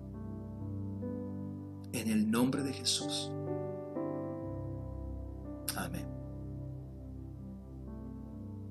Amén. Te invito a que tomes el pan y la copa para poder participar en este momento de la cena del Señor. Vamos a orar para bendecir el pan y la copa. Amén. Acá está. Padre, gracias por tu palabra, Señor. Gracias por tu espíritu, Señor. Gracias porque entendemos, no es por fuerza, no es por espada, no es con ejército, es con tu Espíritu Santo, Señor. Cada vez que nos metemos en tu palabra, nos damos cuenta que si tú no te metes en nosotros, nosotros no somos nada. Es tu espíritu que nos hace, es tu espíritu que hace a la iglesia, Señor. Por eso, gracias por este pan que es tu cuerpo, esta, esta copa que contiene tu sangre, Señor. Y participamos de esto, Señor, con, con revelación de tu Espíritu Santo. Nos introducimos eh, en áreas del espíritu muy profundas, Señor, muy profundas, Señor, que donde se genera tu misma sangre, Señor, que habla de la abundancia de tu gracia, las riquezas de tu gracia. Nos perdonaste con esta sangre, Señor. Nos hiciste uno en un cuerpo partido, Padre. En el nombre de Jesús te honramos y te bendecimos. Y te damos gracias por esta oportunidad, Señor. En el nombre de Cristo Jesús. Amén. Participa, hermano.